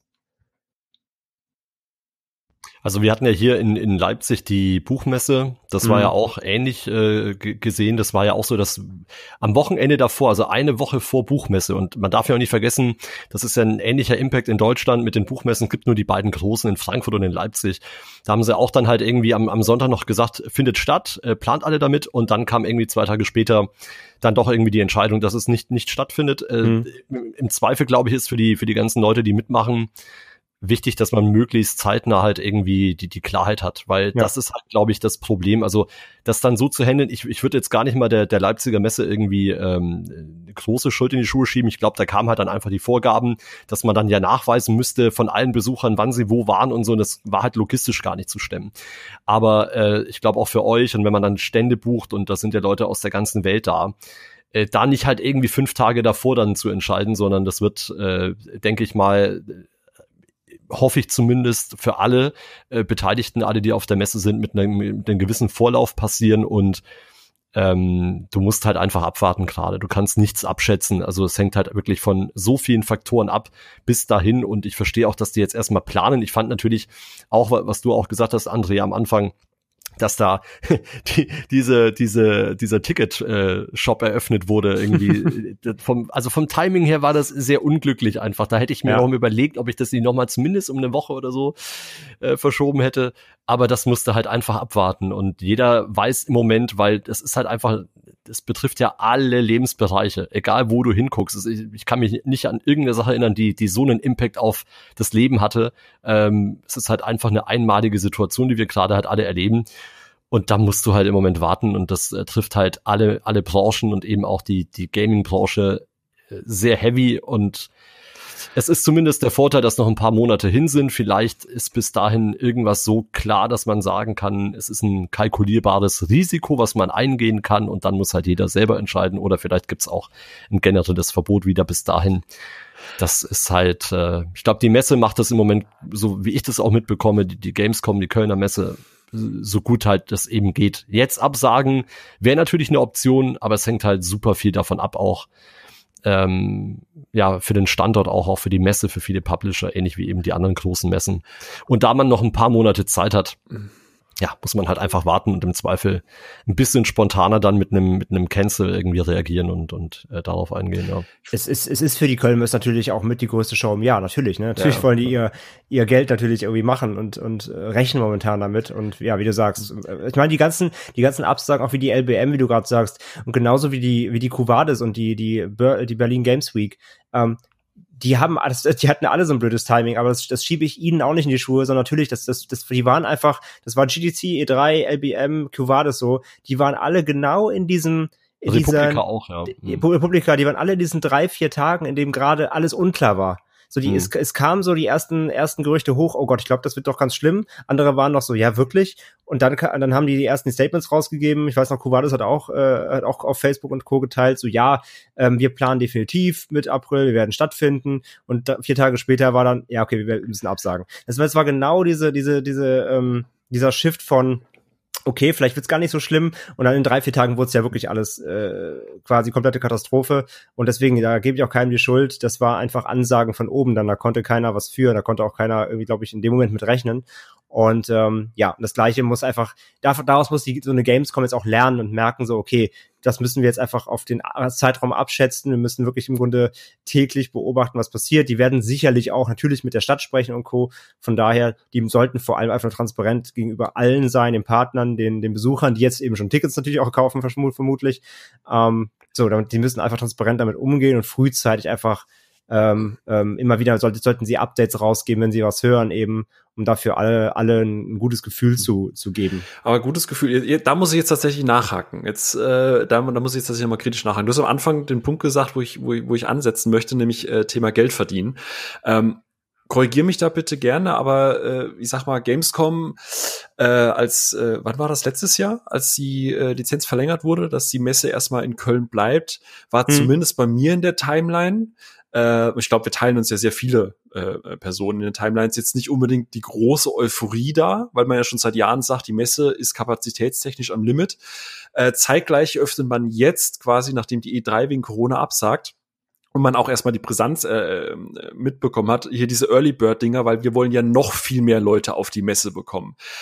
Bin ich jetzt der Einzige, der, das, der, der da echt so ein Geschmäckle dabei hat, dass sie das halt wirklich bis zum letzten ausreizen wollen? Also für mich, viele Experten, und ja, wie du sagst, die Situation ändert sich jeden Tag, aber viele Experten sagen, dass wir Corona auch nächstes Jahr, dass das immer noch akut sein wird, dass diese Schutzmaßnahmen trotzdem erstmal bis Ende des Jahres mindestens Bestand haben und äh, ein Antivirus, sofern nicht ganz zufällig einer entdeckt wird, rechnet man auch erst nächstes Jahr damit, zumindest sagt das WHO und Robert Koch also für mich hat das halt maximal ein Geschmäckle und es ist viel zu sehr gerade für mich so dieses, ja, wir gucken natürlich, dass die alle gesund sind und Abstand und bla, aber gleichzeitig übrigens, wir wollen noch viel mehr Leute dazu holen. Äh, also ich, ich, für mich passt das vorne und hinten überhaupt nicht zusammen. Also für mich ist es, klingt das einfach danach, die haben halt ihre Werbekampagne natürlich vorgeplant, schon seit letztem Jahr, und haben an der einfach nichts geändert aufgrund der Situation. Deswegen ist der Shop so gestartet, wie er gestartet ist. Das war wahrscheinlich, das Datum stand wahrscheinlich schon seit Monaten. Deswegen gehen diese, die gehen diese Early Birds raus. Die haben, glaube ich, einfach komplett ihre Marketingstrategie einfach nicht adaptiert. Die sagen einfach nur, wir beobachten das, aber ansonsten machen wir einfach, was wir, was wir geplant hatten. Werden Vorkehrungen natürlich treffen, falls es bis dahin noch nicht ganz vorbei ist, in Anführungszeichen. Ähm, ja, gebe ich dir schon recht, ist vielleicht nicht die, die charmanteste Art, jetzt damit gerade umzugehen. Geschmäckle, ja, hin oder her. Ich meine, ähm, dass die Kölnmesse gerne sehr viel Geld verdient und sehr viel Rekorde einfährt, das ist jetzt kein Geheimnis mehr. Die Kölnmesse hat schon noch Platz, dafür müssten sie nur noch, also, also sie haben noch eine Halle, wo eben quasi auch Lager immer bestand und so weiter. Also sie könnten noch ein bisschen mehr sich öffnen. Und zudem hat man auch gemerkt, ich meine, letztes Jahr muss man sagen, im Consumer-Bereich war deutlich mehr Platz als die Jahre davor. Sie hatten ja letztes Jahr, A, natürlich war Blizzard nicht da, ne, die sonst sowieso schon eine halbe oder fast eine ganze Halle für sich einnehmen. Dadurch hatten sie die Möglichkeit, die Stände weiter auseinanderzustellen. Die, die Flure waren letztes Jahr viel breiter. Also du hattest, natürlich war es trotzdem rappelvoll, ähm, gerade an Wochenende. Aber du hattest insgesamt, hattest du ein bisschen mehr Platz insgesamt. Sie konnten es alles ein bisschen so ent, entschlacken. Aber natürlich sind sie am, am absoluten ähm, äh, Maximum und mussten ja auch dann draußen auch schon die Wege umrouten, indem sie da die ähm, da so Absperrband gezogen haben und die Leute nach draußen und wieder reingeleitet haben und so weiter. Natürlich sind sie am, am, am Limit. Ähm, das Problem war einfach bei dem Umplanen und auch bei der, äh, bei der quasi den, den Alternativen. Ähm, es waren ja Hannover im Gespräch, es war Frankfurt im Gespräch. Ähm, es, es gibt natürlich, also gerade die, die Messe Hannover ist ja riesig. Ähm, Problem ist halt hier wieder die Anbindung. Ne? Köln hat natürlich eine sehr gute internationale Anbindung äh, in der Mitte von Deutschland. Eine Alternative, gerade was eben die Anreise angeht, wäre sicher noch Frankfurt. Ähm, so die Köln, die Köln-Messe hat da schon ein gutes Standing, glaube ich, durch die, durch die Anbindung allein an Köln. Mhm. Und ja, man muss es halt beobachten, auch was die, ähm, also A, natürlich insgesamt, was jetzt passiert, also selbst wenn die Messe stattfinden sollte, wie sie damit umgehen. Ähm, das wird halt super spannend, ob sie, ob sie dann die Auflagen schaffen einzuhalten, was für Auflagen sie kriegen, ob das realistisch ist. Da kann ja so viel passieren, das wird eh noch richtig spannend, selbst wenn sie stattfindet dann, ähm, wie sie damit wirklich dann im Endeffekt wie sie es handeln. Ähm, aber ja, ich gebe dir schon recht, es hat irgendwie einen Geschmack, aber dann merkt man daran eben, sie haben jetzt komplett ihre Strategie nicht adaptiert. Die, die fahren die Strategie, wie sie sie eigentlich geplant hatten, jetzt auch ohne Corona. Ja, äh, weil, was du gesagt hast, klar, sie können die Halle noch öffnen, sie können die Stände aus, äh, weiter auseinanderstellen, aber das Kernproblem, was halt seit Jahren besteht, und zwar dieses Nadelöhr, äh, gerade auch hier mit den Rolltreppen und so weiter, das Problem wirst du halt nie gelöst bekommen, egal wie viele Hallen ja, du da dran aufmachst. Und da wirst du halt auch nie Abstände einhalten können. Und ähm, wie gesagt, gerade ähm, hier das, äh, dass du vom Pressezentrum zum, zum, zum Businessbereich halt einmal wirklich da komplett durchgeht, ist halt auch jedes Jahr wird das halt für uns schwieriger, äh, wenn wir, wenn du halt als Redakteur da unterwegs bist und deinen Artikel schreiben musst. Und das WLAN ist halt leider nur, nur verständlicherweise im, im Redaktions- oder im, im Pressebereich halt funktional und selbst da schwierig. Das heißt, wir können nicht im Businessbereich bleiben, außer du kennst irgendwen, der dir Zugang zum, zum WLAN von, von irgendeinem Stand ja, gibt. Ja. Ähm, das heißt, das Problem an sich wird sich ja nicht lösen. Und dieses, ja, wir halt gucken natürlich, sobald wir da einen Verdachtsfall haben, Nein, tust du halt nicht. Das ist halt Quatsch. Und das finde ich in der Kommunikation halt super, super fahrlässig, äh, zu sagen, wir, wir machen natürlich höchste Sicherheitsstandards und so weiter. Das gab es die letzte, es ist ein Wunder, dass das jedes Jahr bisher funktioniert hat, denn wie gesagt, egal wie, wie, sie, wie viele Hallen sie öffnen, dieses Problem dieses Nadelöhrs wirst du nicht gelöst bekommen und du wirst diese Abstände nicht einhalten können. Und ja, der Boulevard ist halt das Problem, ne? Der Boulevard ist einfach halt genau. der, aus dem die, der Flur quasi, aus dem die, die Haupthallen abgehen. Klar, der ist im Grunde der, der ist vollgestopft bis oben hin, ja. Naja, bleibt spannend. Äh, zum Abschluss würde ich euch tatsächlich jetzt einfach mal die Frage geben. Wir haben jetzt halt viel gehört, was, was äh, gerade jetzt der Stand ist, äh, auch eben mit der Frage im Hinterkopf, ob diese Messen an sich noch stand, äh, zeitgemäß sind. Ähm, wenn man jetzt mal ein bisschen in die Zukunft blickt, ihr habt jetzt halt, äh, ihr seid jetzt quasi die Messekreatoren und habt ein komplett blankes Papier in die Zukunft geguckt. Äh, Thema, Quo also nicht Quo Vadis die Messe, sondern wirklich Quo Vadis, wo geht's hin? Wie denkt ihr, dass in zwei, drei Jahren die Branche oder die, die ganzen Veranstaltungen stattfinden werden? Also sagt ihr, keine Ahnung, Corona ist jetzt vorbei, nächstes Jahr alles ist genau wie gehabt? Oder sagt ihr, okay, äh, Nintendo Direct ähm, ist dann doch eher der Punkt, wo die Publishers sagen, okay, wir machen lieber unser eigenes Ding und es wird Messen in reduzierter, aber dafür irgendwie in geballterer Form geben? Also was, was denkt ihr, wo geht's hin in zwei, drei Jahren? Ja, also ähm, ich glaube, es wird, es wird sich nicht so viel verändern, wenn ich wenn, wenn ich so auf mein Gefühl höre, glaube ich, wird das im Moment eine Phase sein, durch die es gilt, durchzukommen. Wie lange die auch immer dauert, ähm, bis dann vielleicht der nächste komische Fall wird. Ich meine, klar ist zu, zu sehen natürlich auch im Moment, dass äh, das ist ja so das Problem, weshalb immer noch so viele Leute auf der Straße unterwegs sind, weil jeder sagt, ja, ich bin ja keine Risikogruppe, ich treffe mich, ich lasse mir das nicht nehmen. Äh, klar wird es natürlich sein, wenn es irgendwann mal eine Bedrohung gibt, die einen Großteil der Bevölkerung ähm, kritisch erwischen könnte, wie dann die Leute umgehen würden. Ähm, aber generell glaube ich, also es gibt e-, eine Sache, die glaube ich äh, sich verändert, das ist das Bewusstsein der, der Firmen, egal wer da jetzt involviert ist, ob das ein Publisher ist, ob das ein Eventveranstalter ist, ob das eine Messe ist. Ähm, wir müssen eventuell einfach mal mehr in der Schublade haben, dass wir auch äh, schneller ziehen können. Aber ich denke, das werden alles eben Notlösungen oder Krisenlösungen sein und keine äh, große Veränderung, weil man merkt ja, es läuft ja. Solange was läuft, äh, gibt es wenig Änderungen zumindest gründet der Änderung. Also klar, Kapazität bei so einer Messe, da kann man natürlich drüber überlegen, äh, macht es Sinn, irgendwie eine, eine Messe woanders hin zu verlegen. Aber ich glaube, von, von der Handhabe her, die, die Schlangen sind immer noch voll, die Tickets gehen weg wie warme Semmeln. Äh, die Leute haben Bock, da hinzugehen, das dort zu spielen. Es ist ein Come Together, es ist ein äh, Ding, was man wieder bei Social Media posten kann. Äh, das machst du halt eher, wenn du vor Ort bist und nicht von, von irgendeinem Livestream wie bei Nintendo Direct. Klar, da gibt's auch einen gewissen Buzz und äh, Nintendo Direct wird immer Trending sein bei Twitter, wenn es stattfindet. Ich gucke das auch gerne. Ähm, aber ich glaube einfach so von meinem Gefühl her, dass sich wenig verändern wird, außer die Awareness, dass es vielleicht sinnvoll ist, einen Plan B immer in der, in der Hand zu haben für so eine Sache, die halt immer passieren kann, ob das jetzt in Form eines Virus ist oder von irgendeiner anderen Sache, die, die globale Auswirkungen hat. Ähm, das wird sich verändern, aber ich glaube, dass die Messen, wie wir sie jetzt haben, so Pi mal Daumen gleich bleiben werden, vielleicht mit ein paar mehr Online-Announcements, aber ich denke, das Gathering wird immer stattfinden. Also du denkst, dass E3, Gamescom und wie auch immer in, in Zukunft nicht reine Online-Messen sein werden? Nein, kann ich mir nicht vorstellen, stand jetzt, nee. André?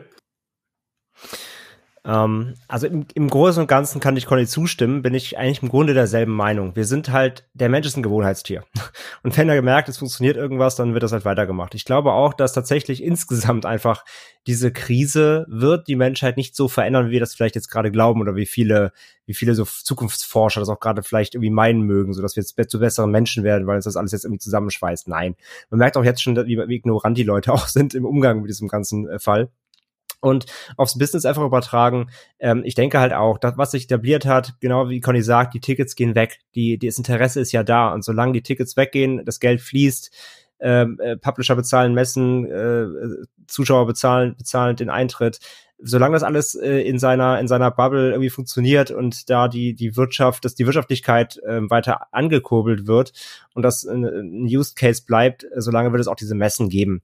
Was ich halt wieder glaube, ist, es könnte eben passieren, dass sich jetzt durch Alternativen, wenn sie denn genutzt werden, dass sich dadurch eben Dinge ändern könnten im, sage ich mal, im kleinen Rahmen oder beziehungsweise für Einzelne. Ich meine, wir merken ja allgemein, das ist ja auch, ähm, sei es beim Streaming so, jeder will jetzt irgendwie seinen eigenen Kuchen backen. Disney kommt mit Disney Plus, ein Warner arbeitet an einigen Streamingdiensten. Ne? Das gleiche äh, kann ich mir vorstellen, dass es eben im Gaming auch noch äh, passiert, dass eben doch mehr, noch mehr Leute ihr eigenes Süppchen kochen wollen, damit sie mehr Kontrolle haben und nicht so viel ähm, in andere Hände geben müssen, was auch wieder natürlich mit Geld zusammenhängt. Das heißt, wie gesagt, ich, ich, ich bin sehr gespannt, was, mit was für Alternativen jetzt äh, Firmen um die Ecke kommen, um diesen E3-Ausfall zu kompensieren. Ich glaube, daran kann man schon ein bisschen dann gucken, in welche Richtung es gehen könnte.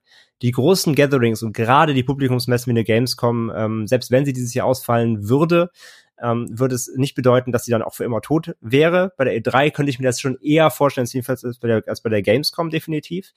Ähm, was noch dazu kommt, auch von meiner Sicht aus, wo vielleicht ein bisschen umgedacht werden könnte, ist in Bezug auch auf, ähm, auf ähm, Klimaschutz.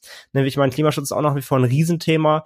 Und ja, muss man für jedes Hands-on von einem Spiel irgendwie ähm, nach LA fliegen? Muss man, muss man Journalist aus der ganzen Welt irgendwo extra in das Studio fliegen, um da irgendwie eine Viertelstunde neue, neue Demo anzuspielen? Reicht dafür nicht eben sowas, wie du auch gesagt hast, äh, Phil, so ein ähm, ein Discord, ein Discord-Stream oder gerade im, in Bezug auf Cloud Gaming, was ja jetzt auch äh, immer stärker wird. Jetzt haben wir Stadia, gut, das war eher ein Reinfall, aber wenn Microsoft auch mit der X-Cloud irgendwie jetzt kommt, äh, vielleicht, vielleicht entwickelt sich es auch dahin, dass man in Zukunft vielleicht mehr digital macht, auch in den, im Hands-on-Bereich. Vielleicht lassen, lassen Publisher die Presse äh, via Cloud irgendwie gesichert ähm, in Zukunft mehr Hands-ons machen, womit man nicht eben einmal um die Welt fliegen muss, nur um irgendwie, wie gesagt, eine halbe Stunde irgendwas zu spielen oder sich ein Interview, ähm, ein Interview zu führen, was man auch eben per Videochat machen kann. Ich glaube, dahin könnte sich noch mehr ähm, entwickeln. Das kann Impact haben auf, auf diverse Messen, gerade die eben mehr Business-Fokus haben.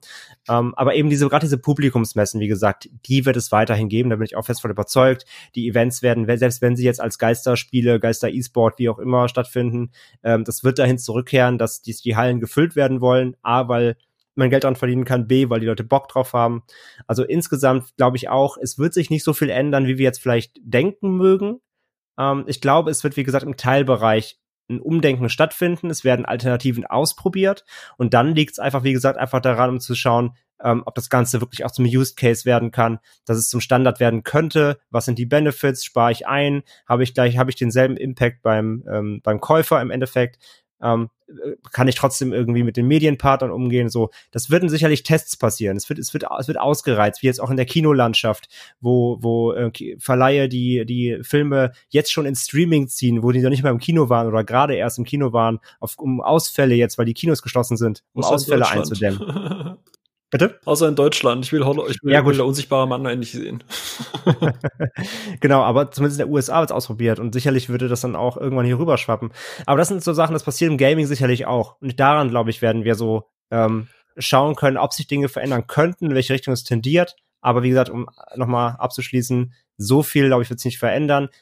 Wenn überhaupt, könnte ich mir vorstellen, die Business-Seite ein bisschen eingespart wird oder umdenkt. Zuschauer Events werden weiterhin genauso stattfinden, wenn das Ganze überwunden ist, wie gehabt, glaube ich. Da stimme ich halt so auch zu. Also ich glaube, dass du äh, also ich glaube, dass sich auch nicht so viel ändern wird. Ich glaube allerdings, dass du in Zukunft mehr Optionen haben wirst. Also was ich mir zum Beispiel vorstellen könnte und auch wünschen würde, ich habe ja gerade gesagt, es ist halt immer ein Pain in the Ass. Ähm, ja, jetzt sind wir in Anführungsstrichen nur ein Blog, aber wir machen es jetzt halt auch schon viele Jahre und es hat einen Grund, äh, dass wir halt trotzdem gerne gesehen werden, weil wir halt trotzdem äh, unsere Arbeit gut machen, auch gewissenhaft. Also wir nutzen das nicht einfach nur für Free Drinks, sondern wir sind da mit Herzblut auch einfach dabei, auch wenn wir es unentgeltlich machen. Aber ich würde mir wünschen, dass du quasi den, den Pressebereich vielleicht so ein bisschen von diesem ganzen Event-Charakter loskoppelst, dass du einfach sagst, okay, wir laden euch ein für drei, vier Sachen, wo äh, Hands-on ist, also wo ihr selber auch einfach spielen könnt. Und alle anderen Sachen, wo wir sagen, ja, ähm, keine Ahnung, wir haben hier eh nur ein Video dazu und erzählen euch dazu irgendwas, dass man das dann vor und oder nachgelagert einfach äh, über einen Stream löst, was du einfach, wo du einfach ein bisschen den Druck und den Stress und auch die, die Kapazitätsprobleme ein bisschen umgehen kannst, indem du sagst, okay, weißt du was, äh, am zweiten Tag für euch Presse, alle, die jetzt quasi nicht hands-on machen können, sondern nur Videos, dann hockt ihr halt gefühlt im, nur im Pressezentrum oder nur im Hotelzimmer, wo auch immer und wir zeigen euch das alles und dann habt ihr den nächsten Tag Zeit, um quasi ausschließlich im Businessbereich nur von einem Hands-on zum nächsten zu laufen, damit man da halt nicht irgendwie einmal eine halbe Stunde lang in irgendeinem Kabuff sitzt und äh, irgendwie nur auf ein Stück Papier guckt, wo dann in der Theorie ein Spiel dahinter steckt. Also ich, das würde ich mir tatsächlich ein bisschen wünschen, dass man einfach das so ein bisschen mehr trennt, wenn man sagt, okay, wir haben nur irgendwas äh, zu verkünden, da machen wir unsere eigene Online-Geschichte, was auch immer, und dass man sich bei diesen Publikumsmessen und so weiter viel mehr auch wirklich auf dieses Experience, diese, diese, dieses Anspielding ähm, konzentriert und vielleicht nicht einfach alle 30 Minuten Leute durch einen Trailer schleust, den man abends auch bequem zu Hause gucken kann. Also dass man viel mehr auf dieses Anspielen und wieder viel mehr da, dahin zurückgeht, als einfach nur eine schöne Bude mit einer Trailershow oder so. Weil ich glaube, dafür muss man, wie du sagst, nicht irgendwie Leute aus aller Welt zusammenschubsen oder äh, durch die Gegend fliegen, nur damit die dann sich alle äh, irgendwo in durch viel zu viel zu kalten Bereich rein in kalt klimatisiertes äh, Dings setzen, damit die halt irgendwie zehn Minuten einen Trailer angucken, der dann abends dann mhm. auf allen Plattformen zur Verfügung steht. Ich glaube, da, ja. das wäre das, was ich mir halt wünschen würde, was man daraus zieht, dass man wirklich sagt, okay, was wir nur online ankündigen können oder wollen oder was halt nicht mehr ist als ein Trailer, das sourcen wir aus auf ein eigenes kleines Event, dass wir den Leuten diese Awareness schaffen. Von mir aus darf dann auch Keanu Reeves äh, den Sprecher machen, was auch immer. Das wird trotzdem den Bass generieren, dass du bei diesen Publikumsmessen wieder viel mehr auf dieses Gaming-Gefühl, auf dieses Event gehst, dass du halt das viel mehr Anschluss, ja. genau, dass du halt viel mehr Anschluss, dass von mir aus auch die E-Sport-Event viel prägnanter in, in, in Fokus rücken, dass halt EA rechts und links diese Anspielstationen hat, in der Mitte finden halt Turniere und so weiter statt, also, dass du viel mehr erleben kannst, was halt viel mehr auch von dem Charakter äh, abhängen, dass man halt viel mehr da die Emotionen transferieren kann als bei einer Trailer-Show. So, das würde ich mir wünschen. Ja, ja gut. Gut. Gut, dann ähm, danke ich euch, dass ihr mit dabei wart. Ich finde, das waren sehr spannende Insights aus sehr zwei unterschiedlichen äh, ähm, ähm, Perspektiven. Ähm, ich bin sehr gespannt, wo es hingeht. Ähm, und äh, Conny, ich hoffe, dein Kalender bleibt nicht weiterhin leer, sondern äh, es ergeben sich andere Optionen, dass man zum Beispiel sagt, okay, wir buchen unseren Moderator für die Events eher online, dann wird er halt nicht eingeflogen, sondern sitzt zu Hause. Ja, da kommt vielleicht was. Hoffen wir mal. Cool. Äh, danke ich euch. Wie gesagt, äh, euch da draußen ähm, den Artikel vom Darius, äh, den, der, wie gesagt, immer noch sehr, sehr spannend ist, äh, den verlinken wir euch. Euch beide verlinken wir natürlich auch. Ähm, wenn ihr Fragen zu dem Thema habt oder auch eine eigene Meinung zu dem Thema, schreibt uns gerne at PressAKey. Wir sind sehr, sehr gespannt, äh, wie ihr das vielleicht auch eher aus Consumer-Sicht oder aus Special Interest-Sicht seht. Ob ihr sagt, das ist gerade eine Chance oder euch nervt das alles und ihr vermisst die Messen jetzt schon. Äh, sind wir sehr, sehr, sehr gespannt. Und ansonsten danke fürs Zuhören, wenn es euch gefallen hat. Äh, ihr wisst, äh, ob ihr bei iTunes uns zuhört, gerne eine Bewertung dalassen. Ansonsten, ähm, ja, wünschen wir ich euch. Sagen, ich würde sagen, ich würde sagen, wir treffen uns einfach in einem Jahr wieder und dann sprechen wir darüber, was, was passiert ist. Das äh, klingt tatsächlich. Können wir gerne machen. Ja, äh, okay, dann heute 21. Tag der Aufnahme ist der 21. März. Dann äh, tragen wir uns jetzt schon mal ein. Hey Siri, 21. März 2021, bitte äh, einen Termin mit uns allen nochmal einstellen. Nee, danke guck, euch. Guck, was wir vorausgesagt haben, genau. Genau. Und danke euch äh, da draußen äh, fürs Zuhören. Bleibt gesund, haltet die Ohren steif, haltet euch bitte daran, dass ihr nicht zu Grillpartys geht. Corona-Partys sind auch nicht wirklich empfehlenswert und äh, verzichtet mal ein paar Tage aufs Grillen draußen. Es ist uns allen geholfen und bleibt gesund, haltet die Ohren steif. Bis dann. Ciao, ciao. Ciao. Tschö.